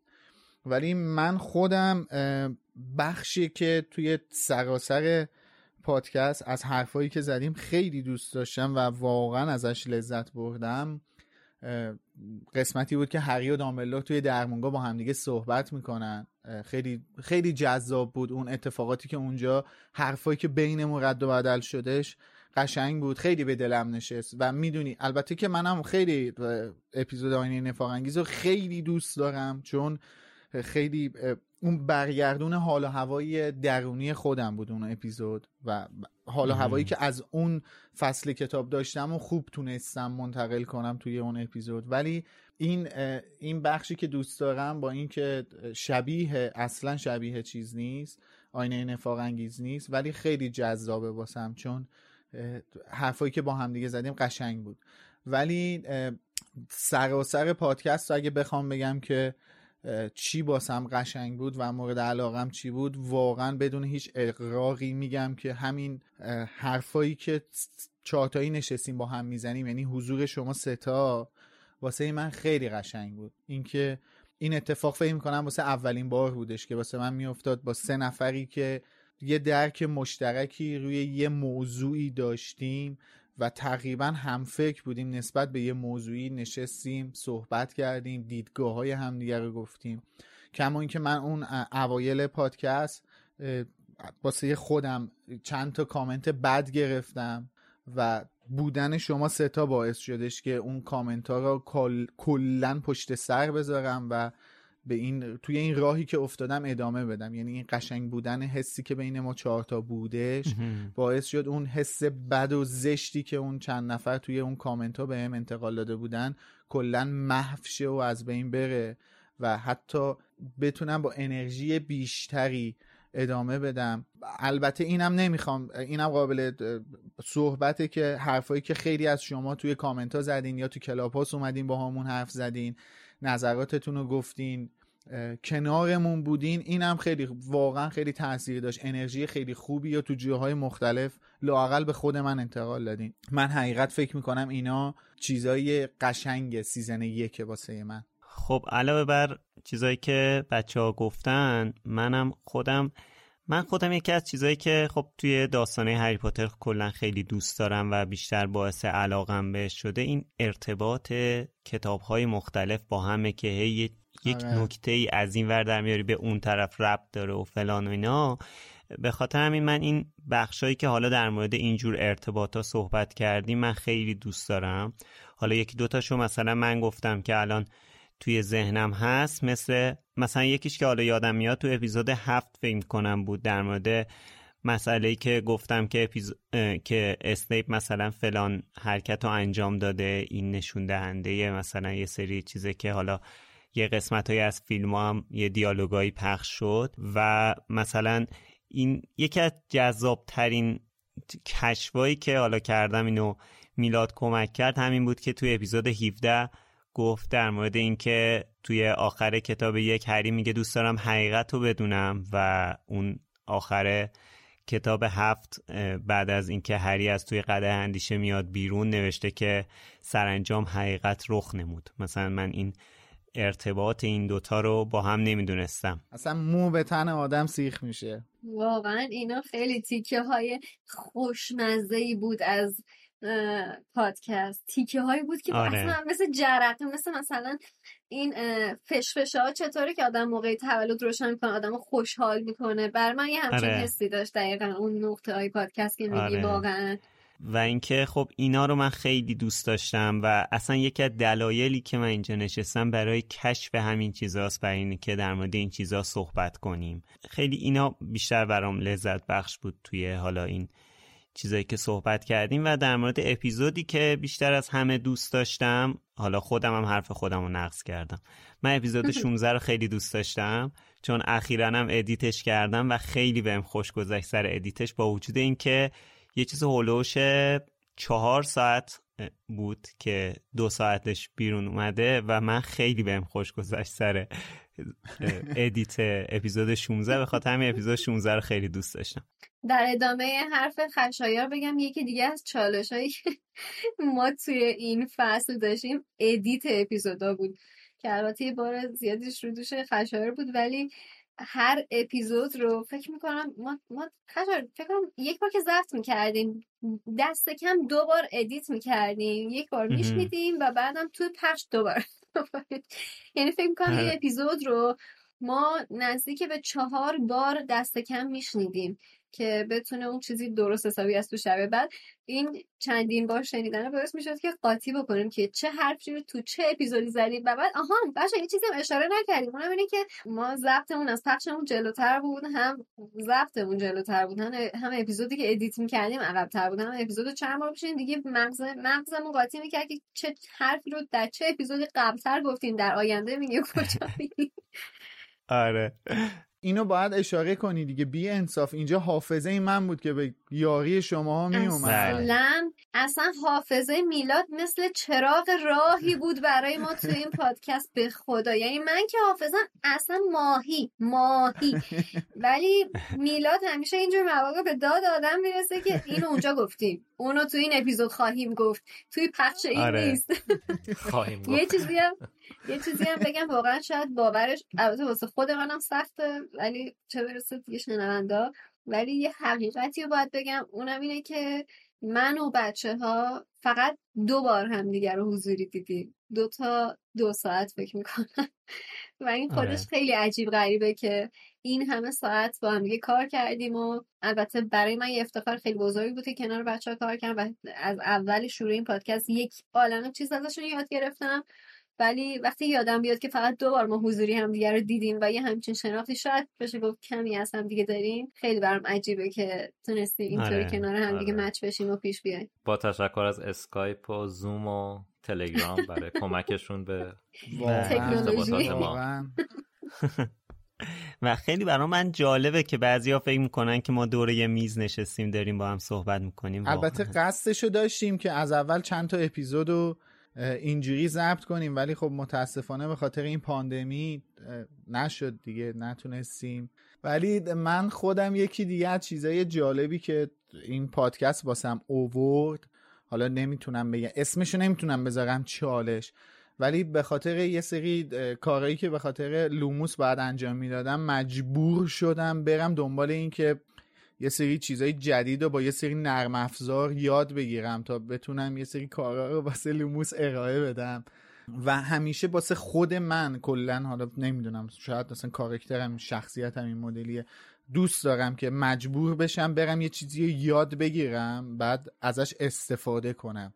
و لوموس یه چیز قشنگی که واسه من اووردش همین این بود این که من مجبور بشم برم یه سری کارهای ویدیویی رو یاد بگیرم یه سری کار با پریمیر رو یاد بگیرم و حالا می‌دونم که هنوز تموم نشده. ما واسه اپیزودهای بعدیمون مجبورم من برم یکی دو تا نرم افزار ویدیویی و تصویری دیگر رو کاملا بله میلا جان یاد بگیرم. شب دراز است و قلندر بیدار بله هنوز حالا کوتاه این چهار. سال تموم شه دقیقا بعد این تازه واسم- اول ماجرا بود این واسم قشنگه یعنی آره. با اینکه سخته ولی با دو منو دوچاری چالش می‌کنه ولی خب دوست دارم. مثلا مثلا خود امید نمی‌دونم یاد حضور ذهن داره یا نه. من مثلا به خاطر صفحه های اجتماعی دمنتور رفتم. فتوشاپ رو مثلا یاد گرفتم. چون مثلا کارم هیچ ارتباطی به فتوشاپ نداره هرچند که بعدا از اون فتوشاپ استفاده خیلی فان کردیم و چقدر خندیدیم با امید و اینا.